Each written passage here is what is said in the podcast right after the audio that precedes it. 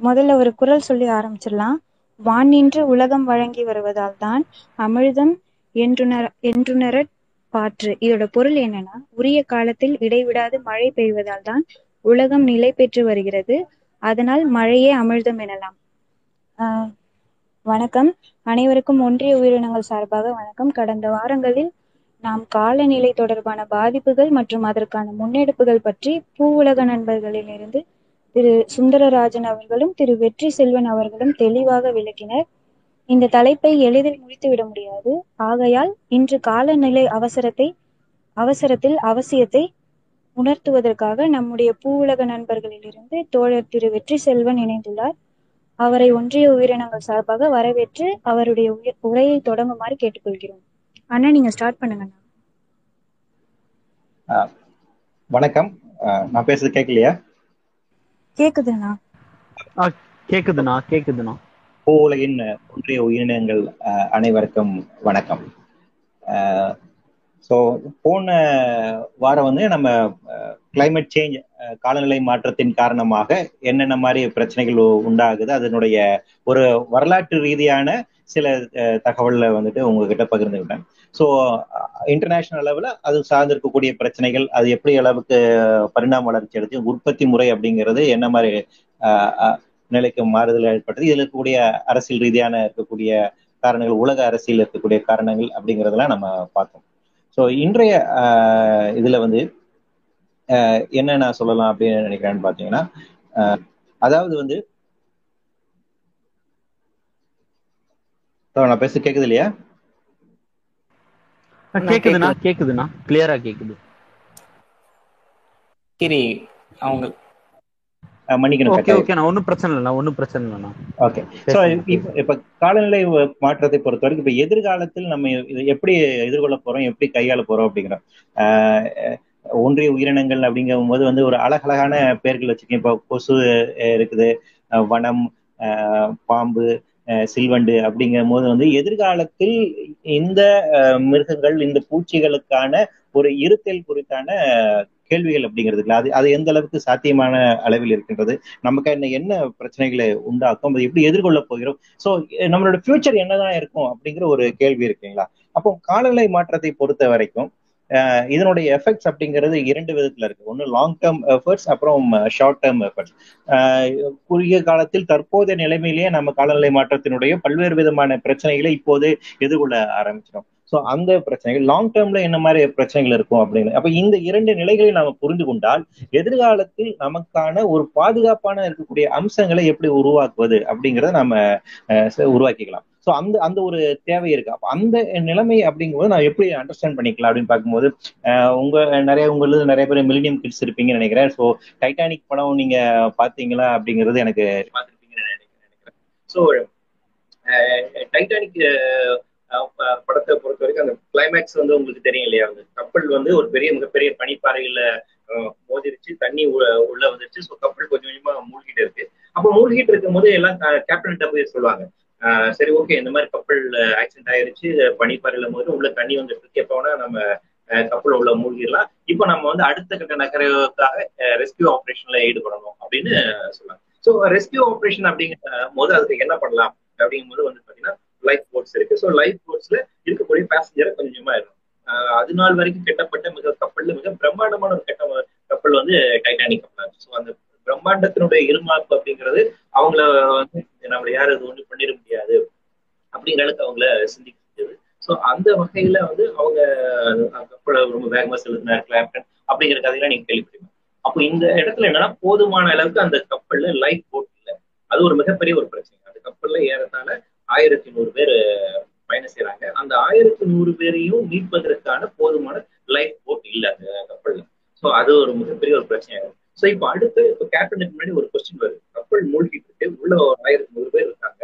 இவங்கள நம்மள சில பேர் மட்டும் தான் காப்பாற்ற முடியும். அப்ப யாரை காப்பாற்ற முடியும் அப்படின்னு ஒரு கேப்டன் முன்னாடி ஒரு கொஸ்டின் வரும்போது கேப்டன் வந்து என்ன பண்றாருன்னு வந்து பாத்தீங்கன்னா முதல் படியாக பெண்களையும் குழந்தைகளையும் ஏற்றி அனுப்புகள் அப்படின்னு சொல்லிடுறாரு. ஸோ பெண்கள் அண்ட் குழந்தைகள் அப்படின்னு அவர் சூஸ் பண்றாரு. அந்த பெண்கள் அண்ட் குழந்தைகள் அப்படி சூஸ் பண்ணும்போது அதை எந்த கேட்டகரியில இருந்து சூஸ் பண்றது? இப்ப ஆயிரத்தி நூறு பேர் இருக்காங்கன்னா அந்த ஆயிரத்தி நூறு பேர்ல எந்த பெண்கள் எந்த குழந்தைகள் இருக்கிறது அப்படிங்கும்போது அகைன் அதுல இன்னொரு ஒரு வேரியேஷன் இருக்கு அப்ப என்ன பண்றாங்கன்னா ஏ கிளாஸ் டிராவல் பண்ணக்கூடிய அதாவது ரொம்ப இருக்கிறதுல ரொம்ப ஹை கிளாஸ்ல டிராவல் பண்ணக்கூடிய இடத்துல இருக்கக்கூடிய சீமாட்டிகள் சொல்லக்கூடிய அந்த அப்பர் கிளாஸ் சேர்ந்தக்கூடிய பெண்கள் அவங்களுடைய குழந்தைகள் அவங்கள சூஸ் பண்றாங்க. ஸோ அந்த பெண்கள் அந்த குழந்தைகள் தான் முத முதல்ல லைஃப் போட்ல ஏற்றி அனுப்ப ஆரம்பிக்கிறாங்க. ஸோ அப்போ மிகப்பெரிய ஒரு கிரைசிஸ் ஒரு உயிர் போகக்கூடிய ஒரு கிரைசிஸ் அந்த கிரைசிஸ்ல இருந்து தப்பி பிழைப்பதற்கான ஒரு வாய்ப்பு யாருக்கு இருக்கு அப்படிங்கிற ஒரு கேள்வி இருக்கு. இது ரொம்ப முக்கியமான ஒரு விஷயம். சோ அந்த அந்த வகையில வந்து பாத்தீங்கன்னா முதல் வாய்ப்பு அப்படிங்கிறது யாருக்கு அங்க கொடுக்கப்படுதுன்னா அந்த ஏ கிளாஸ்ல வந்து பயணம் செய்த பெண்களுக்கு வந்து கொடுக்கப்படுது அந்த குழந்தைகளுக்கு வந்து கொடுக்கப்படுது. அதுவே D class and C D இந்த நான்கு ரகத்துலயும் இருக்கிறாங்க அந்த கதை அந்த படத்துல வரக்கூடிய கதாநாயகன் ஜாக் வந்து பாத்தீங்கன்னா ஒரு சாதாரண ஒரு ரொம்ப எளிமையான ஒரு ஆளா இருப்பாரு. அவர் டி கிளாஸ்ல இருக்கக்கூடிய அந்த இடத்துல தான் பயணம் செய்வாரு. அந்த பகுதியில் இருக்கக்கூடிய மக்களுக்கு வந்து தப்பி பிழைப்பதற்கான வாய்ப்பே இருக்காது. ஏன்னா அவங்க தான் ஃபர்ஸ்ட் இதுல அஃபெக்ட் ஆவாங்க. இந்த தண்ணி அவங்க இருக்கக்கூடிய கேபினுக்குள்ளதான் வரும். ஆனா அவங்க வெளியே வர முடியாத அளவுக்கு அந்த கதவுகளை எல்லாம் இழுத்து மூடிடுவாங்க. ஸோ அந்த மக்கள் எல்லாமே உள்ள மாறிட்டு இருப்பாங்க. அப்போ டி சென்டர்ல இருக்கிறவங்க சி சென்டர்ல இருக்கிறவங்க பத்து தப்பி பிழைப்பதற்கான வாய்ப்பு இல்லை. உள்ளேயே சிக்கிக்கிறாங்க. ஏ சென்டர்ல இருக்கிறவங்களுக்கு பி சென்டர்ல இருக்கிறவங்களுக்கு தான் வாய்ப்பு அதிகமாக இருக்கிறது. ஹலோ. நம்ம இது மீட்டிங்ல இருக்கோம். ஸோ வந்து அந்த இதுல தப்பி தப்பி பழிப்பதற்கான வாய்ப்பு அப்படிங்கிறது அவங்களுக்கு தான் இருக்கு. அப்போ ஏ கிளாஸ் அப்படி இதே தான் வந்து ஹலோ அண்ணா கேட்கலண்ணா. இதே தான் உலகத்துக்கும் உலகம் ஹலோ. காரணமாக கேக்குது கேக்குது குளோபல் வார்மிங் காரணமாக மிகப்பெரிய அளவில் ஒரு பாதிப்புகளோட பிரச்சனையை கொண்டு அப்ப இந்த காலகட்டத்துல இந்த பிரச்சனையிலிருந்து தப்பி பிழைப்பதற்கான தற்போது இருக்கக்கூடிய வாய்ப்பு யாருக்கு இருக்கு அப்படிங்கிற ஒரு கேள்வி இருக்கு. இந்த காலநிலை மாற்றம் குளோபல் வார்மிங் அப்படிங்கிறது இன்னைக்கு நமக்கு மிகப்பெரிய ஒரு சவாலாக இருக்கின்றது. எதிர்காலத்தில் நாம வாழுகின்ற சூழலே இருத்தலுக்கே கேள்விக்குள்ளா இருக்கு. அப்போ இந்த ஆபத்துகள் எதிர்காலத்தில் நாம் சந்திக்க இருக்கக்கூடிய அன்றாடமான இருக்கக்கூடிய எக்ஸ்ட்ரீம் கிளைமேட்டிக் ஈவெண்ட்ஸ் இருக்கக்கூடிய பிரச்சனைகள் இருந்து நமக்கான ஆபத்துல இருந்து தற்காத்து கொள்வதற்கான வாய்ப்பு இருக்கா? ஃபார் எக்ஸாம்பிள் இப்போ காடு வந்து பத்தி எரிஞ்சுக்கிட்டு அப்படி பத்தி எரிஞ்சிட்டு இருக்கும்போது காட்டுக்குள்ள சிங்கம் இருக்குது நீரானை இருக்குது பாம்பு இருக்குது தட்டான இருக்குது. இது எல்லா உயிரினங்கள் இருக்கும்போது இதில் எந்த உயிரினங்கள் தப்பி பிழைப்பதற்கான வாய்ப்புகள் இயற்கை ரீதியாக இருக்குது அப்படிங்கிறது ஒரு கேள்வி இருக்கு. அதுவே நாம அதுவே நாம ஒரு செயற்கையாக உருவாக்கப்பட்ட ஒரு ஜூன்னு வச்சுக்குவோம். இந்த ஜூல ஒவ்வொரு மிருகங்கள் இருக்கின்றது அப்படிங்கும் போது அப்போ இந்த இந்த மிருகங்கள்ல மனிதர்கள் எந்த மிருகத்தை முதல்ல தப்பி பிழைப்பதற்கான சூஸ் பண்ணுவாங்க அந்த கிட்டத்தட்ட பூமி அப்படிங்கிறது. அப்ப இயற்கையாக இருக்கக்கூடிய காடு இல்ல. நாம செயற்கையாக உண்டாக்குன போல ஒரு ஒரு ஜங்கல் இருக்கு. அந்த ஜங்கிள்ல என்ன உயிரினத்தை வந்து இப்போ பாதுகாக்கலாம்? எதை நம்ம தப்பி பிழைக்க வைக்கலாம்? எதற்கு பாதுகாப்பு நடவடிக்கை எடுக்கலாம்? அப்படின்னு முடிவு செய்யக்கூடிய அதிகாரம் இன்னைக்கு மனிதரிடம் இருக்கின்றது. அந்த மனித சமூகமும்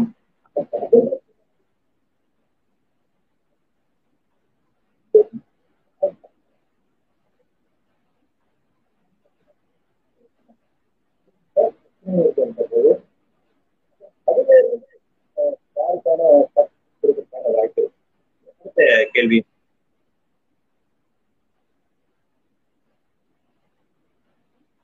இந்த கேள்வியோட அண்ணா விட்டு விட்டு கேக்குதுங்கண்ணா. நீங்க பேசுறது கொஞ்சம் சரியா கேட்கல.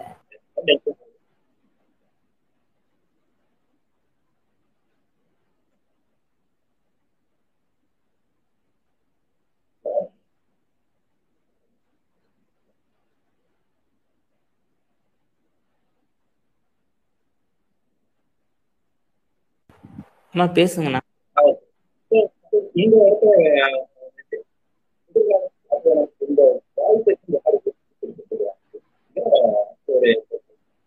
அண்ணா நீங்க பேசுறது சரியா கேட்கலண்ணா விட்டு விட்டு கேக்குதுண்ணா. சரியா கேக்கல.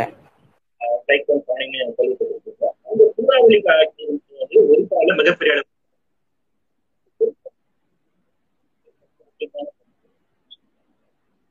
ஒரிசாவை பொறுத்த வரைக்கும் ஒரிசா பொறுத்த வரைக்கும் ஒரிசாவை பொறுத்த வரைக்கும் நமக்கு வந்து ஒரு பெரியது என்ன அப்படின்னு வந்து பாத்தீங்கன்னா இது நாள் வரைக்கும் இருக்கக்கூடிய எமர்ஜென்சி ரெஸ்கியூ சிஸ்டம் வந்து பாத்தீங்கன்னா அவங்க கிட்ட ரொம்ப அழகா இருக்கு. அவங்க வந்து பாத்தீங்கன்னா பெர்மனண்டாக வந்து ஒரு ஷெல்டர்ஸ் வந்து உருவாக்கி வச்சிருக்காங்க. ஒரு புயல் வருகின்ற போது அந்த புயல்ல மக்கள் பாதிக்கப்படுவார்கள் அப்படிங்கும் போது அவர்களை மீட்டெடுத்து அவர்களை பாதுகாப்பா வைப்பதற்கு பெர்மனன்ட் ஷெல்டர்ஸ் வந்து உருவாக்கிட்டாங்க. வேற உலக சாரி இந்தியாவில் வேற எந்த மாநிலங்களிலும் இந்த அம்சம் இல்லை. அப்போ பானி புயல் வருகின்ற போது ஏகப்பட்ட மக்களை வந்து இடம்பெயர்ந்து அவர்களை இந்த ஷெல்டர்ஸ்ல தங்க வச்சு பக்கமா அவங்களை வந்து பாதுகாத்தாங்க.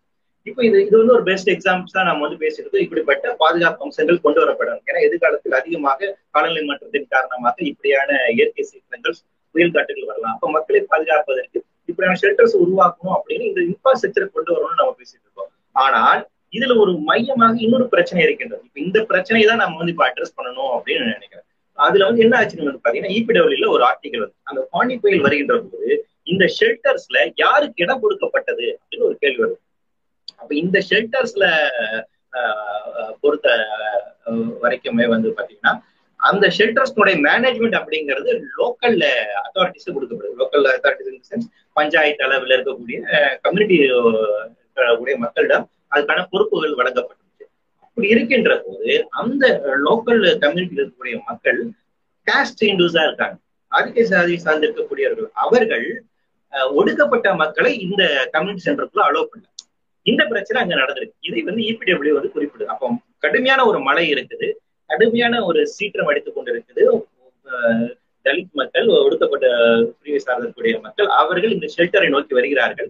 எங்களுக்கு இடம் கொடுங்கள் அப்படின்னு கேட்டு வர்றாங்க. ஆனால் அவர்களை அனுமதிக்கவில்லை.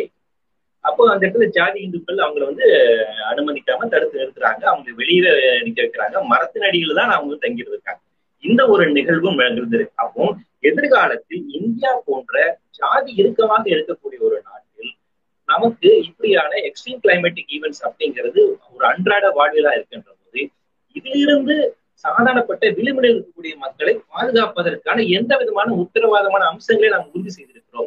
நம்மளுடைய ஜனநாயக கட்ட கட்டமைப்பை நாம் உறுதி செய்திருக்கிறோமா? நமக்கு தேவையான பாதுகாப்பு அம்சங்களை உருவாக்கி வைத்திருக்கிறோமா? அவர்களை காப்பதற்கான நடவடிக்கைகள் உறுதிப்படுத்தி வச்சிருக்கோமா? அதை ஜனநாயகப்படுத்தி வச்சிருக்கோமா? அப்படிங்கிற ஒரு கேள்வி ரொம்ப ரொம்ப முக்கியமானது. ஏனென்றால் அடுத்த இருபதுல இருந்து முப்பது ஆண்டுகளுக்குள்ளாக மிகப்பெரிய அளவில் நமக்கு மாறுதல் சந்திக்க போறோம். ஆஹ் அது அது குறிப்பாக இப்ப வந்து ஒரு ஷார்ட் டேர்ம் எஃபர்ட்ஸ் நம்ம பார்க்கும்போது நமக்கு வந்துட்டு வருடத்துக்கு இரண்டு மூன்று அளவில் நமக்கு வந்து சைக்ளோன்ஸ் வரலாம். ஸோ அந்த காலகட்டத்துல நம்ம வந்து அதிகப்படியான மழை வெள்ளத்தை வந்து எதிர்கொள்ள போய்க்கிறோம் அந்த மாதிரி இந்த மாதிரி நேச்சுரல் டிசாஸ்டர்ஸை வந்து நம்ம அடிக்கடி சந்திக்கலாம். ஸோ அதுக்கு நாம வந்து ரெடி ஆக வேண்டியது இருக்கு. அதே நேரத்துல கொஞ்சம் கொஞ்சமாக லாங் டேர்ம் எஃபர்ட்ஸ் அப்படிங்கிறது அதெல்லாம் சில சில பிரச்சனைகள் மாற்றங்கள் அப்படின்னு பாத்தீங்கன்னா அது இர்ரிவர்சபிளாக இருக்கிறது இருக்கின்றது. கடந்த வாரம் ஐபிசிசி வெளியிட்ட அந்த ஆய்வறிக்கையில் அவங்க சொல்லியிருக்கக்கூடிய ஒரு முக்கியமான விஷயம் என்னன்னா அந்த கோட் ரெட் அப்படின்னு சொல்லி அவங்க சொல்லியிருக்க ரொம்ப பிரச்சனைக்குரியது சொன்ன முக்கியமான விஷயம் என்ன அப்படின்னு வந்து பாத்தீங்கன்னா அதாவது வந்துட்டு சில மாற்றங்கள் இந்த இயற்கை சார்ந்து இருக்கக்கூடிய சில மாற்றங்கள் நிகழ்ந்திருக்கு இல்லைங்களா? அது irreversible-ஆக இருக்கு. இனிமேல் நம்ம திருப்பி அதை மீட்டெடுக்க முடியாத அளவுக்கு மாறுதல் அடைந்து விட்டது நிரந்தரமானதாக மாறிவிட்டது. அப்போ பத்தாயிரம் வருடங்களாக ஒரு சமநிலையில இருந்துச்சு. அவங்க தோழர் வந்து ஆரம்பிக்கும் போது ஒரு குறிப்பிட்டாங்களே ஒரு பொருள் அழகா சொல்லியிருந்தாங்க. அதாவது மழையினுடைய அந்த வரத்து அப்படிங்கிறது எந்த அளவுக்கு முக்கியமானோ அது எப்படி பேலன்ஸா இருந்துச்சுங்கிற திருக்குறள் சொல்லுது. சோ பூமியினுடைய ஒரு இயற்கை அம்சத்தை பூமியினுடைய ஒரு சரிசமமான ஒரு நிலைப்பாட்டை அந்த ஒரு ஹோமியோஸ்டாட்டிக் அப்படின்னு சொல்லுவாங்க அந்த சரிசமமான அம்சத்தை நிலைநிறுத்தி வைப்பதில் மழையினுடைய பங்கு ரொம்ப முக்கியமாக இருக்கின்றது. அப்ப அந்த மழையினுடைய தன்மை இன்னைக்கு மாறுகின்றது. இன்னைக்கு மான்சூன்ல நமக்கு மிகப்பெரிய அளவுக்கு மாறுது. நம்ம பத்தாயிரம் வருடங்களாக ஒரு சமமாக இருந்த ஒரு மழையினுடைய தன்மை. மூணு மாசம் நிறுத்தி நிதானமாக பெய்யக்கூடிய பருவமழை அப்படிங்கிறது இன்னைக்கு மூணு மணி நேரம் கொட்டி நமக்கு வந்து தமிழ்ல வந்து உங்களுக்கு எல்லாம் தெரியும். ஆடி மாசம் வந்துட்டு காத்தடிக்கும் ஐபிஎஸ்ல எப்படி இருக்கும் குளிர் அப்படின்னு வரிசை நமக்கு தெரியும். ஒவ்வொரு மாசம் வந்துட்டு என்னென்ன இருக்கும் எந்த மாசம் குளிர் அடிக்கும் எந்த மாசம் காத்து பயங்கரமா இருக்கும் எப்ப நம்ம வரைக்கும் எப்ப மழை வரும் அப்படின்னு நம்ம இருக்கோம். அதன் அடிப்படையில தான் நம்மளோட வாழ்வியலே நம்ம வந்து உறுதி செய்து வச்சிருக்கோம் அதன் அடிப்படையில தான் நம்ம வந்து பயிர் செய்து கொண்டு இருக்கிறோம் ஆனால் இப்போது அந்த மழையோட வரத்தே மாறி இருக்கு. அதனுடைய இந்த இந்த சீசனல் சேஞ்ச் இந்த கிளைமேட்டிக் சேஞ்ச் அப்படிங்கிறது இது நிரந்தரமாக இருக்க போகிறது. நமக்கான பிரச்சனை அதுதான். அப்ப அடுத்த இருபது வருடங்களில் இந்த மழை இப்படித்தான் இருக்கிறது. இவை கொஞ்சம் கொஞ்சமாக அப்படி மாறிக்கொண்டிருக்கு இது ஒரு லாங் டேர்ம் எஃபெக்டா இருக்கு. இப்ப இப்படி மாறக்கூடியதற்கு தகவமைத்துக் கொள்ளக்கூடிய வாய்ப்பு யாருக்கு இருக்கிறது அப்படிங்கிறத இப்ப நம்மளுக்கு முன்னாடி இருக்கிற கேள்வி. ஒரு அப்பர் கிளாஸ் இருக்கக்கூடிய ஒரு நபருக்கு அவருக்கான வாய்ப்பு எப்படி இருக்குது? அதே மிடில் கிளாஸ்ல இருக்கிறவருக்கான வாய்ப்பு எப்படி இருக்கிறது அதுவே வந்து பிலோ பாவர்ட்டி லைன்ல இருக்கிறவருக்கான வாய்ப்பு எப்படி இருக்கிறது இப்போ ஒன்றிய உயிரினங்கள் நீங்க நிறைய பேர் இருக்கீங்க. உங்களை எல்லாத்துக்குமான தப்பி பிழைப்பதற்கான வாய்ப்பு அப்படிங்கிறது நீங்க வந்து யோசிச்சு பாருங்க. இப்போ நகர்ப்புறங்களை நம்ம வந்து எடுத்தோமா அதிகமா காக்காவை நம்ம வந்து பாக்குறோம் சிட்டுக்குருவிகள் இல்ல.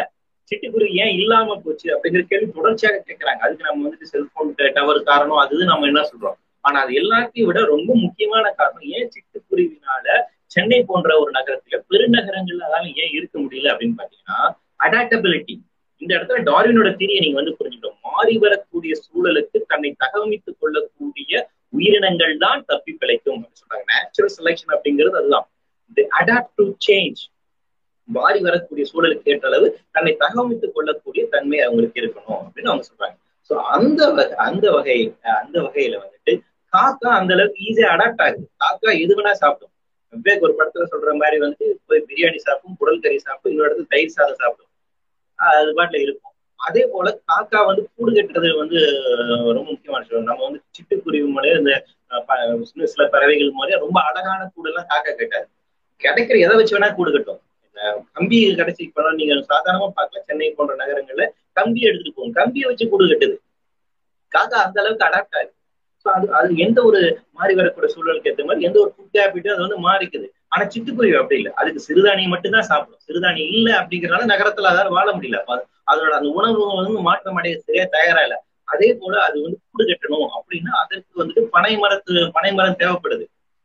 பனை மரத்து ஓலை தேவைப்படுகின்றது. அது இருந்தா தான் கூடு கட்டுவேன் அப்படின்னு அது இருக்குது. அப்போ சில விஷயங்கள்ல அதனால அந்த அந்த சுத்தி வரக்கூடிய மாறக்கூடிய சூழலுக்கு அது மாறுவதற்கு தயாராக அந்த அடாப்டபிலிட்டி இல்லை. அப்போ அந்த உயிரினங்கள் இல்லாமல் அப்ப எதிர்காலத்தில் மாற வரு மாறி வருகின்ற ஒரு சூழல் ஏற்ற அளவுக்கு நம்மை நாம் தகவமைத்துக் கொள்வதற்கும் இந்த சூழல் ஏற்ற அளவு நம்மை மாற்றிக் கொள்வதற்கும் தயாராக இருக்கக்கூடிய உயிரினங்கள் மட்டும்தான் தப்பி பிழைக்கும். சோ அது அந்த உயிரினங்கள்ல வந்துட்டு இப்ப மனிதர்களை பொறுத்த வரைக்கும் இப்ப நாம வந்து ஒரு செயற்கையான ஒரு உலகை உருவாக்கி வைத்திருக்கிறோம். இயற்கை வேற மாதிரி மாறி வருது. அப்ப மாறி வருகின்ற உலகத்துக்கு ஏற்றவாறு நம்மளுடைய செயற்கை உலகை வந்து மாற்றி அமைக்க வேண்டிய தேவை இருக்கு. அப்படி மாற்றி அமைக்கும் போது ஏறத்தாழ அறுநூறு கோடி பேர் இந்த பூமியில இருக்காங்க. ஆஹ் இந்தியாவில நம்ம ஒரு நூற்றுக்கு பத்து கோடி பேர் இருக்கும். தமிழகத்தை பொறுத்த வரைக்கும் ஒரு ஏழு கோடி பேர் இருக்கும். அடுத்து ஒரு பத்து ஆண்டுகள்ல இந்த ஏழு கோடி அப்படிங்கிறது ஒரு பத்து பதினஞ்சு கோடி ஆகலாம். அப்ப இந்த பத்து பதினஞ்சு கோடி மக்களை எல்லாரும் பாதுகாப்பதற்கான ஒரு திட்டம் நம்ம அரசாங்கத்திடம் தற்போது இருக்கிறதா அப்படின்னு ஒரு கேள்வி இருக்கு. அப்ப எதிர்காலத்தில் பிரச்சனைகள் அதிகமாகின்ற போது இயற்கை சீற்றங்கள் அதிகமாக இருக்கின்ற போது இந்த இயற்கையினுடைய பாதிப்புகள் அதிகமாக இருந்த போது அந்த பாதிப்புகளை எதிர்கொண்டு எல்லா மக்களையும் பாதுகாப்பதற்கான திட்டம் நம்மிடம் இருக்கின்றதா அப்படின்னு கேட்டீங்கன்னா ஆசான்ட்டு இல்ல. அப்போ எதிர்காலத்துல அப்படி பிரச்சனை வரும்போது வந்து டக்குன்னு தொழில்நுட்ப ரீதியாகவும் பணம் படைத்தவர்களும் தங்கள் அதிகாரம் படைத்தவர்கள் தங்களை தகவமைத்துக் கொள்வது தயாராக இருப்பாங்க கேட்டீங்கன்னா நிச்சயமாக செய்வாங்க. ஏன்னா வரலாற்று ரீதியாக நாம் அப்படிதான் பார்த்துக்கிட்டோம் அப்படி இருக்க ஒரு நிலைமை இருக்கின்ற போது அப்போ இப்போ இந்த பிரச்சனையை எதிர்கொள்வதற்கு நாம ஜனநாயகப்படுத்த வேண்டிய தேவை இருக்கு. இந்த அமைப்புகளை ஜனநாயகப்படுத்த வேண்டிய ஒரு தேவை இருக்கு. அப்போ எந்த மாதிரி பிரச்சனை நமக்கு வர போகிறது? அதை எப்படி எதிர்கொள்வது? அடுத்து நமக்கு மிகப்பெரிய ஒரு பிரச்சனையாக இருக்க போது என்ன இருக்கு? இம்மிடியட்டா நம்ம இருக்கக்கூடிய மிகப்பெரிய ஒரு பிரச்சனை அப்படிங்கும்போது வந்து பாத்தீங்கன்னா நேச்சர் அப்படிங்கிற ஒரு மேகசைன்ல ஒரு சின்ன ஒரு ஆர்டிகல் வந்திருக்கு. இந்தியாவெங்கும் மைக்ரேட் ஆகக்கூடிய நபர்கள் அவர்கள் சார்ந்திருக்கக்கூடிய இயற்கை சீற்றங்களை எதிர்கொள்கின்ற பிரச்சனைகள். இதுதான் நமக்கு அடுத்த பெரிய பிரச்சனையாக இருக்கு இப்போ நண்பர்களே கொரோனா காலகட்டத்துல நாம வந்து பார்க்கலாம் ஏறத்தாழ நடந்தே நிறைய பீகார்ல சேர்ந்து யூபியில இருக்கக்கூடியவங்க இங்க இருந்து வேலை செஞ்சிருந்தோம் வட இந்தியர்களை வந்து நம்ம பார்த்தோம். அவங்க வந்து நடந்தே அவங்க மாநிலம் நோக்கி போனாங்க. பலாயிரம் மீட்டர் கிலோமீட்டர் நடந்து போறதுக்கு தயாராங்க இப்போ குழந்தை குட்டியெல்லாம் எடுத்துக்கிட்டு மூட்டை பொடிச்சு எடுத்துட்டு நடந்து போனாங்க. இந்த இமிகிரேட் ஆகக்கூடிய இந்த மைக்ரேட் ஆகக்கூடிய இந்த நபர்களோட சதவீதம் இருக்கு இல்லைங்களா? அது குறிப்பாக உத்தரப்பிரதேசம் மற்றும் பீகார்ல தான் இந்த மைக்ரேட் ஆகக்கூடிய நபர்கள் அதிகமாக இருக்கிறாங்க அப்படின்னு அந்த புள்ளி வர சொல்லுது. ஏற்ற ஏறத்தாழ வந்துட்டு நாற்பது சதவீதமான மக்கள் இந்த இரண்டு மாநிலத்தை சார்ந்தவர்களாக இருக்கிறார்கள். இவர்கள் பெரும்பாலும் வந்து பாத்தீங்கன்னா கிராமப்புற சார்ந்தவங்களா இருக்காங்க. இண்டோ கேஞ்சட்டிக் பயனை சேர்ந்தவங்களா இருக்காங்க. இவங்க எல்லாமே வந்து பாத்தீங்கன்னா இமயமலை சார்ந்து இருக்கக்கூடிய அந்த இண்டோ கேஞ்சட்டிக் பகுதியை சார்ந்து இருக்கக்கூடிய ரிவர்ஸ்ல இருந்து விவசாயம் பண்ணக்கூடிய நபர்களாக இருக்காங்க. இவர்களை பொறுத்த வரைக்கும் இமயமலை இமயமலையிலிருந்து உருவாக்கக்கூடிய ஆறுகள் அந்த ஆறுகள் மூலமாக கிடைக்கக்கூடிய தண்ணீர் அதுல இருந்து விவசாயம் அந்த விவசாயம் சார்ந்து விவசாய கூலிகளாக இருந்து கொள்ளக்கூடிய நபர்களாக இருக்காங்க. இப்ப என்ன ஆகுதுன்னு பாத்தீங்கன்னா நம்பர் ஒன் பனிப்பாறைகள் வேகமா உரிய கொண்டு வருகிறது. சோ இமயமலை அப்படிங்கிறது அடுத்த இருபது முப்பது வருடங்கள்ல முற்றிலுமாக பனி இல்லாத ஒரு இடமாகும் அப்படி இருக்கின்ற போது மிகப்பெரிய அளவில் அங்க நீர்நிலை மாற்றம் உண்டாகும். ஏறத்தாழ வந்து நாற்பதுல இருந்து அறுபது சதவீதமான வட இந்திய இருக்கக்கூடிய மக்கள் நீர் தேவை அப்படிங்கிறது முழுக்க முழுக்க இமயமலையை சார்ந்துதான் இருக்குது. அப்ப இமயமலை சார்ந்து இருக்கின்ற போது அந்த இமயமலையில் ஒரு பாதிப்பு உண்டாகுவது இவர்களுக்கான நீர் தேவை அப்படிங்கிறது மிகப்பெரிய ஒரு பிரச்சனையில் போய் முடியும். தண்ணீர் இல்லாமல் போயும் ஆறு இல்லாமல் போகும். அது ஒரு பிரச்சனை. அப்போ அந்த மக்கள்லாம் என்ன பண்ணுவாங்க? இயல்பாக மைக்ரேட் ஆகி டவுன் சவுத் நோக்கி தான் வருவாங்க. வேற இடத்துக்கு நோக்கி தான் வருவாங்க. அந்த ஒரு பாசிபிலிட்டிஸ் இது லாங் டேர்ம்ல நமக்கு இருக்கக்கூடிய ஒரு பிரச்சனை. ஷார்ட் டேர்ம்ல இப்பவுமே நம்ம என்ன பிரச்சனை எதிர்கொண்டு இருக்கிறோம் அப்படின்னு பாத்தீங்கன்னா டெல்லி போன்ற நகரங்கள்ல கடுமையான குளிர் இருக்கின்றது. அதே போல கடுமையான வெயில் இருக்கு. வட மாநிலங்கள்ல வெயிலுடைய தன்மை ரொம்ப அதிகமா இருக்கு. அப்ப இந்த ஹீட் வேஸ் அப்படின்னு இப்ப நம்ம கேள்விப்பட்டிருக்கோம். நார்த் அமெரிக்கால போன மாதங்கள்ல பெரிய ஹீட் டூம் அப்படின்னு கேள்விப்பட்டோம். பெட் பல்ப் டெம்பரேச்சர் அப்படின்னு ஒரு கான்செப்ட் இருக்கு. அதாவது நம்ம பாடிக்குன்னு ஒரு டெம்பரேச்சர் இருக்கு. நம்ம சுற்றி இருக்கிற சுற்றுச்சூழலுக்கு ஒரு டெம்பரேச்சர் பாடியோட ஆவரேஜ் டெம்பரேச்சர் அப்படிங்கிறது முப்பத்தி நாலு டிகிரி செல்சியஸ் இருக்கலாம் அது தேர்ட்டி ஃபைவ் அப்படிங்கிறது இருக்கலாம் தேர்ட்டி டூ தேர்ட்டி ஃபோர் அப்படிங்கிறது வந்துட்டு நமக்கு வந்து நார்மலான விஷயம். நம்ம காய்ச்சல் வந்துருச்சு சொல்றோம் இல்லைங்களா? இந்த டெம்பரேச்சர் இன்க்ரீஸ் ஆகும்போது காய்ச்சல் பாடியோட டெம்பரேச்சர் அப்படிங்கிறது இந்த நிலைமையில இருக்கும். அது இன்க்ரீஸ் ஆகி போனாலும் பிரச்சனை. அது வந்து குறைஞ்சிக்கிட்டே போனாலும் பிரச்சனை. பாடியோட பிரச்சனை பாடியோட டெம்பரேச்சர் அப்படிங்கிறது ஒரு சரி சாதாரண நிலைமையில இருக்கட்டும். அந்த பாடி டெம்பரேச்சர் அப்படிங்கிறது அவுட் சைட் டெம்பரேச்சருக்கு ஏற்ற மாதிரி தன்னை அடாப்ட் பண்ணிக்கும். அவுட் சைட் டெம்பரேச்சர் அப்படிங்கிறது வெளியே வந்து உங்களுக்கு வந்து முப்பத்தி மூணு டிகிரி செல்சியஸ் முப்பத்தி ஆறு முப்பத்தி ஏழு முப்பத்தெட்டு நாற்பதுன்னு போகும்போது ஆட்டோமேட்டிக்கா உங்களுக்கு என்ன ஆகும்? வெளியே ஹீட் அதிகமா இருக்கும்போது உங்க பாடி வந்துட்டு வேர்க்க ஆரம்பிக்கும் வேர்வை சுரப்பிகள் வேலை செய்ய ஆரம்பிக்கும். உங்க பாடியை கூல் பண்ணும். ஆனா வெளியே இருக்கக்கூடிய டெம்பரேச்சர் நாற்பத்தஞ்சு ஐம்பதுன்னு போச்சுன்னா ஐம்பத்தஞ்சு அப்படின்னு மேல போச்சுன்னா நம்ம பாடி அதுக்கு சரிசமமா அடாப்ட் ஆகாது. இந்த டெம்பரேச்சர் இந்த இந்த இதுக்கான அடாப்ட் பண்ணக்கூடிய தன்மை அப்படிங்கிறதுல வெளியே டெம்பரேச்சர் அதிகமா இருக்கு வெளியே ஹியூமிடிட்டி அதிகமா இருக்கும்போது உங்க பாடி வந்து இயற்கை சுரப்பை வந்து சுரக்காது. நம்மளுடைய இதயம் வேலை செய்யாது. உடனடியாக மரணம் ஏற்படுவதற்கான ஆபத்து இருக்கின்றது. அப்படியான பிரச்சனைகள் தான் அமெரிக்கா எதிர்கொண்டது இப்போ இங்க டெம்பரேச்சர் ரைஸ் அப்படிங்கிறது இப்ப நாட்டினுடைய டெம்பரேச்சர் ரைஸ் அப்படிங்கிறது இன்க்ரீஸ் ஆகிட்டே ஒவ்வொரு வருடத்துக்கும் அது இன்க்ரீஸ் ஆகிட்டே போகுது. அப்படி இருக்கின்ற போது வெளியே போய் இனிமேல் வேலை செய்வது அப்படிங்கிறது மிகப்பெரிய பிரச்சனையா இருக்கும். அப்ப அன்றாட கூலிகளுக்கு விவசாயிகளுக்கு தினக்கூலிகளுக்கு ஒரு கொத்து வேலை செய்யறவருக்கு ஒரு கார்பெண்டரி ஒர்க் செய்யறவருக்கு வெளியே மெக்கானிக் வேலை செய்யறவங்களுக்கு இவங்களுடைய நிலைமை நினைச்சு பாருங்க. டெய்லி இனிமேல் வெளியே போய் அவங்க வேலை செய்ய முடியாது. காலையில பன்னெண்டு மணிக்கு ஒரு மணிக்கு அடிக்க வேண்டிய வெயிலுக்கு காலையில எட்டு மணிக்கு அடிச்சுன்னா நமக்கு எவ்வளவு கொடுமையா இருக்கும். அந்த ஒரு நிலைமை இருக்கு. அப்ப இதுக்கு அடாப்ட் ஆக முடியுமா? இந்த சாதாரணப்பட்ட ஏழை எளிய மக்களால வந்து அடாப்ட் ஆக முடியும்? அப்போ அப்போ நம்ம வீட்டுக்குள்ளே இருந்து இருக்கக்கூடிய ஒரு வாழ்வியல் தான் அப்படிங்கிறது பாதுகாப்பான ஒரு வாழ்வியலாக எதிர்காலத்தில் மாறக்கூடும். அப்ப எத்தனை பேருக்கு வீட்டுக்குள்ளே இருந்து வாழ்வதற்கான ஒரு உறுதியான நிலைப்பாடு அப்படிங்கிறது எதிர்காலத்தில் சாத்தியமாகும். இது அடுத்த ஒரு பத்து பதினைந்து ஆண்டுகளே நம்ம இந்த கேள்வி நாம் எதிர்கொள்ள போகிறோம். இது இந்த கேள்விக்கு ரொம்ப காலமான இல்லை. அடுத்து ஒரு டென் டென் டு பிப்டீன் இயர்ஸ்ல டெம்பரேச்சர் ரைஸ் அப்படிங்கிறது பயங்கர கடுமையாக இருக்கும். அப்படி இருக்கும்போது வெளியே போய் வேலை செய்வது அப்படிங்கிறது நமக்கு மிகப்பெரிய ஒரு கேள்வியாக இருக்கும். அப்ப வீட்டுக்குள்ளே இருந்தா நீங்க வேலை செய்யணும் அப்படிங்கும் போது இந்த மாறுதல் எந்த அளவுக்கு இருக்கும்? அது வட மாநிலங்கள் இன்னும் பயங்கரமா இருக்கும். அப்படி இருக்கும்போது அந்த மக்கள் இங்க வந்தாங்கன்னா அது எவ்வளவு பெரிய ஒரு சோசியல் அண்டர்ஸ்ட வந்து உருவாக்கும்? திடுதுப்புன்னு ஒரு ஆயிரக்கணக்கான லட்சம் மக்கள் இடம்பெயர்ந்து வர்றாங்க. ஆப்கான்ல இருந்து அகதிகளாக தப்பிச்சு ஓடி வேற இடத்துக்கு வர்றாங்களே அப்ப என்ன ஆகும்? நம்ம அரப் ஸ்பிரிங் வந்து கேள்விப்பட்டோம். அந்த இடத்துல ஒரு இடத்துல இருந்து இன்னொரு பேர் மக்கள் திருதுப்புன்னு வேற இடத்துக்கு போறதுனால நீர் பற்றாக்குறை ஏற்படுகின்றது. அதன் காரணமாக ஒரு ஆட்சி மாற்றமே உண்டானது அப்ப ஒரு பகுதியில் இருக்கக்கூடிய மக்கள் வேறொரு படத்தை ஒரு இடத்துக்கு மைக்ரேட் ஆகும் போது அப்ப அங்க அதுல இருந்து வரக்கூடிய முரண்பாடுகளை நாம் எப்படி சந்திக்க போகிறோம்? அப்போ மாறக்கூடிய இந்த டெம்பரேச்சர் ரைஸ் அப்படிங்கிறது மிகப்பெரிய ஒரு பிரச்சனையாக இருக்கும். இரண்டு மூன்று வருடங்களுக்கு முன்பாக ஆந்திரால இதே மாதிரி ஒரு பயங்கரமான ஒரு ஹீட் வேவ் இருந்துச்சு அப்போ ஒரு ரெண்டாயிரம் மக்கள் வந்துட்டு அப்படி இடமிருந்து ஒரிசாவுக்கு போனாங்க. அப்ப இது வந்து ஒரு தொடர் நிகழ்வாக இருக்கும். அப்படி இப்படி மக்கள் வந்து வேற வேற பகுதியில மைக்ரேட் ஆகுறது அப்படிங்கிறது எதிர்காலத்துல மிகப்பெரிய பிரச்சனையாக இருக்கும். அதே போல அடுத்து நமக்கு இருக்கக்கூடிய மிக பிரச்சனை மழை வெள்ளம். இந்த மழை வெள்ளத்தில் யார் ரொம்ப வல்லுநபிளா இருக்காங்க அப்படின்னு பார்த்தீங்கன்னா அவங்களுடைய எந்த மோசமான கட்டுமானத்தில் இருக்கக்கூடிய சாதாரண வந்து ஒரு குடிசை அளவில் இருக்கக்கூடிய சின்ன அளவுக்கு எந்த விதமான பாதுகாப்பு அம்சங்கள்லாம் இருக்கக்கூடிய இப்போ நீங்க சென்னை போன்ற பெருநகரங்கள்ல இருக்கக்கூடிய வந்து பாத்தீங்கன்னா ஒரு நல்ல டெவலப்டாக இருக்கக்கூடிய ஒரு இடத்துல ரொம்ப வந்து அப்பர் கிளாஸ் இருக்கக்கூடிய இடத்துல வந்து பாத்தீங்கன்னா அந்த அந்த அந்த இடம்ங்கிறது ஓரளவுக்கு பிளான்டா இருக்கு. அங்க வந்து தண்ணி வடிகால்வதற்கான பாதுகாப்பு அம்சங்கள் இருக்கின்றது. சாலைகள் வந்து ரொம்ப விரிவாக இருக்கின்றது. எந்த ஒரு ரெஸ்கியூ ஆபரேஷனுமே அங்க பண்ண முடியாது. இரண்டாயிரத்தி பதினைந்தாம் ஆண்டு சென்னையில் மழை வெள்ளம் வந்த போது நாங்க கண்கூடாக வந்து பார்த்தோம்.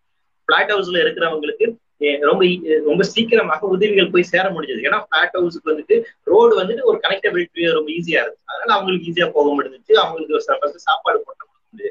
அதுவே வந்து பாத்தீங்கன்னா ஒரு சாதாரண ஏழை எளிய மக்கள் வாழக்கூடிய ஒரு பகுதியாக இருக்கும்போது சாலை வசதி அப்படிங்கிறது ரொம்ப மோசமா இருக்கு. இது தண்ணி அடைச்சு கிடக்கு சாக்கடை ஓடிட்டு இருக்காங்க அதுக்குள்ள போட்டு உள்ள போறதே பெருங்க ரொம்ப கஷ்டமாக இருக்குன்னு. அதுலயுமே வந்து பாத்தீங்கன்னா ரோட் ஓரமா இருக்கக்கூடிய மக்களுக்கு தான் உதவி செய்ய முடிஞ்சது ரோட்ல கடைசியில அந்த எண்ட் ஆஃப் தி ஸ்ட்ரீட்ல இருக்கிறவங்களுக்கு உதவி செய்வது அப்படிங்கிறது மிகப்பெரிய ஒரு பிரச்சனையாக இருந்துச்சு. அவங்களுக்கு வந்து உணவை கொண்டு போய் சேர்க்கவே முடியல. அப்படியான ஆபத்துகளுமே நமக்கு வந்து இருந்துச்சு. அப்ப இந்த இந்த இந்த பார்ஷியாலிட்டி இந்த டிஸ்பாரிட்டி அப்படிங்கிறத நாங்க கண்கூடாக வந்து ஒரு இயற்கை சீற்றத்தில் கூட அதில் முதல் உங்களுக்கு தப்பிப்பழைப்பதற்கான வாய்ப்பு அப்படிங்கிறது நீங்க ஒரு பாதுகாப்பான வீட்டுல இருக்கணும். அப்படி ஒரு பாதுகாப்பான வீடு உங்களுக்கு வந்து இருக்குதா? சாதாரண ஒரு செங்கல்களும் மேல வந்து ஒரு ஆஸ்பெக்ட் ஷீட்டுமே இருக்கக்கூடிய வீடுகள் நிறைய இருக்கு. குடிசை வீடுகள் வந்து கொஞ்சம் மாறி செங்கலும் மேல வந்து ஆஸ்பெக்ட் ஷீட் இருக்கக்கூடிய வீடுகள் தான். சென்னையில வந்து அது அது குறிப்பிட்ட சதவீத மக்கள் அந்த மாதிரி இடத்துல தான் இன்னும் இருக்கிறாங்க.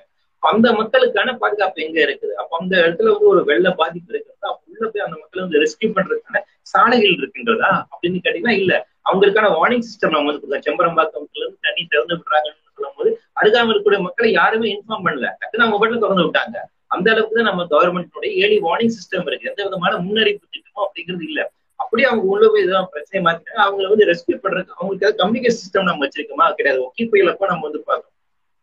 விஷயம் மீனவர்களும் கடலுக்குள் இருக்காங்க. கடலுக்குள் இருக்கின்ற போது அவர்களுக்கு இது என்னன்னா நமக்கு வந்து இந்த ஒக்கி புயல் உருவானது நமக்கு வந்துட்டு அது வந்து ரொம்ப ஃபாஸ்டா வந்துட்டு அது சிவியர் ஸ்டோனா வந்து மாறுது. அது அந்த சைக்கிளினுடைய அந்த தன்மையில ஏற்படக்கூடிய மாற்றம். அந்த புயலினுடைய தன்மையில் ஏற்படக்கூடிய ஒரு மாற்றத்தை இவர்களாக நம்மளால ஏர்லியா ப்ரிடிக் பண்ண முடியல. அதனால ரெண்டு நாளுக்கு முன்னாடி கடலுக்குள்ள போனவங்களை நம்மளால வார்ன் பண்ண முடியல. அப்படி போனவங்களை வந்து நம்ம இந்த மாதிரி ஒரு புயல் உருவாகிருச்சு அப்படின்னு எச்சரிக்கை பண்ணுவதற்கான கம்யூனிகேஷன் சிஸ்டம் நம்மகிட்ட இல்லை.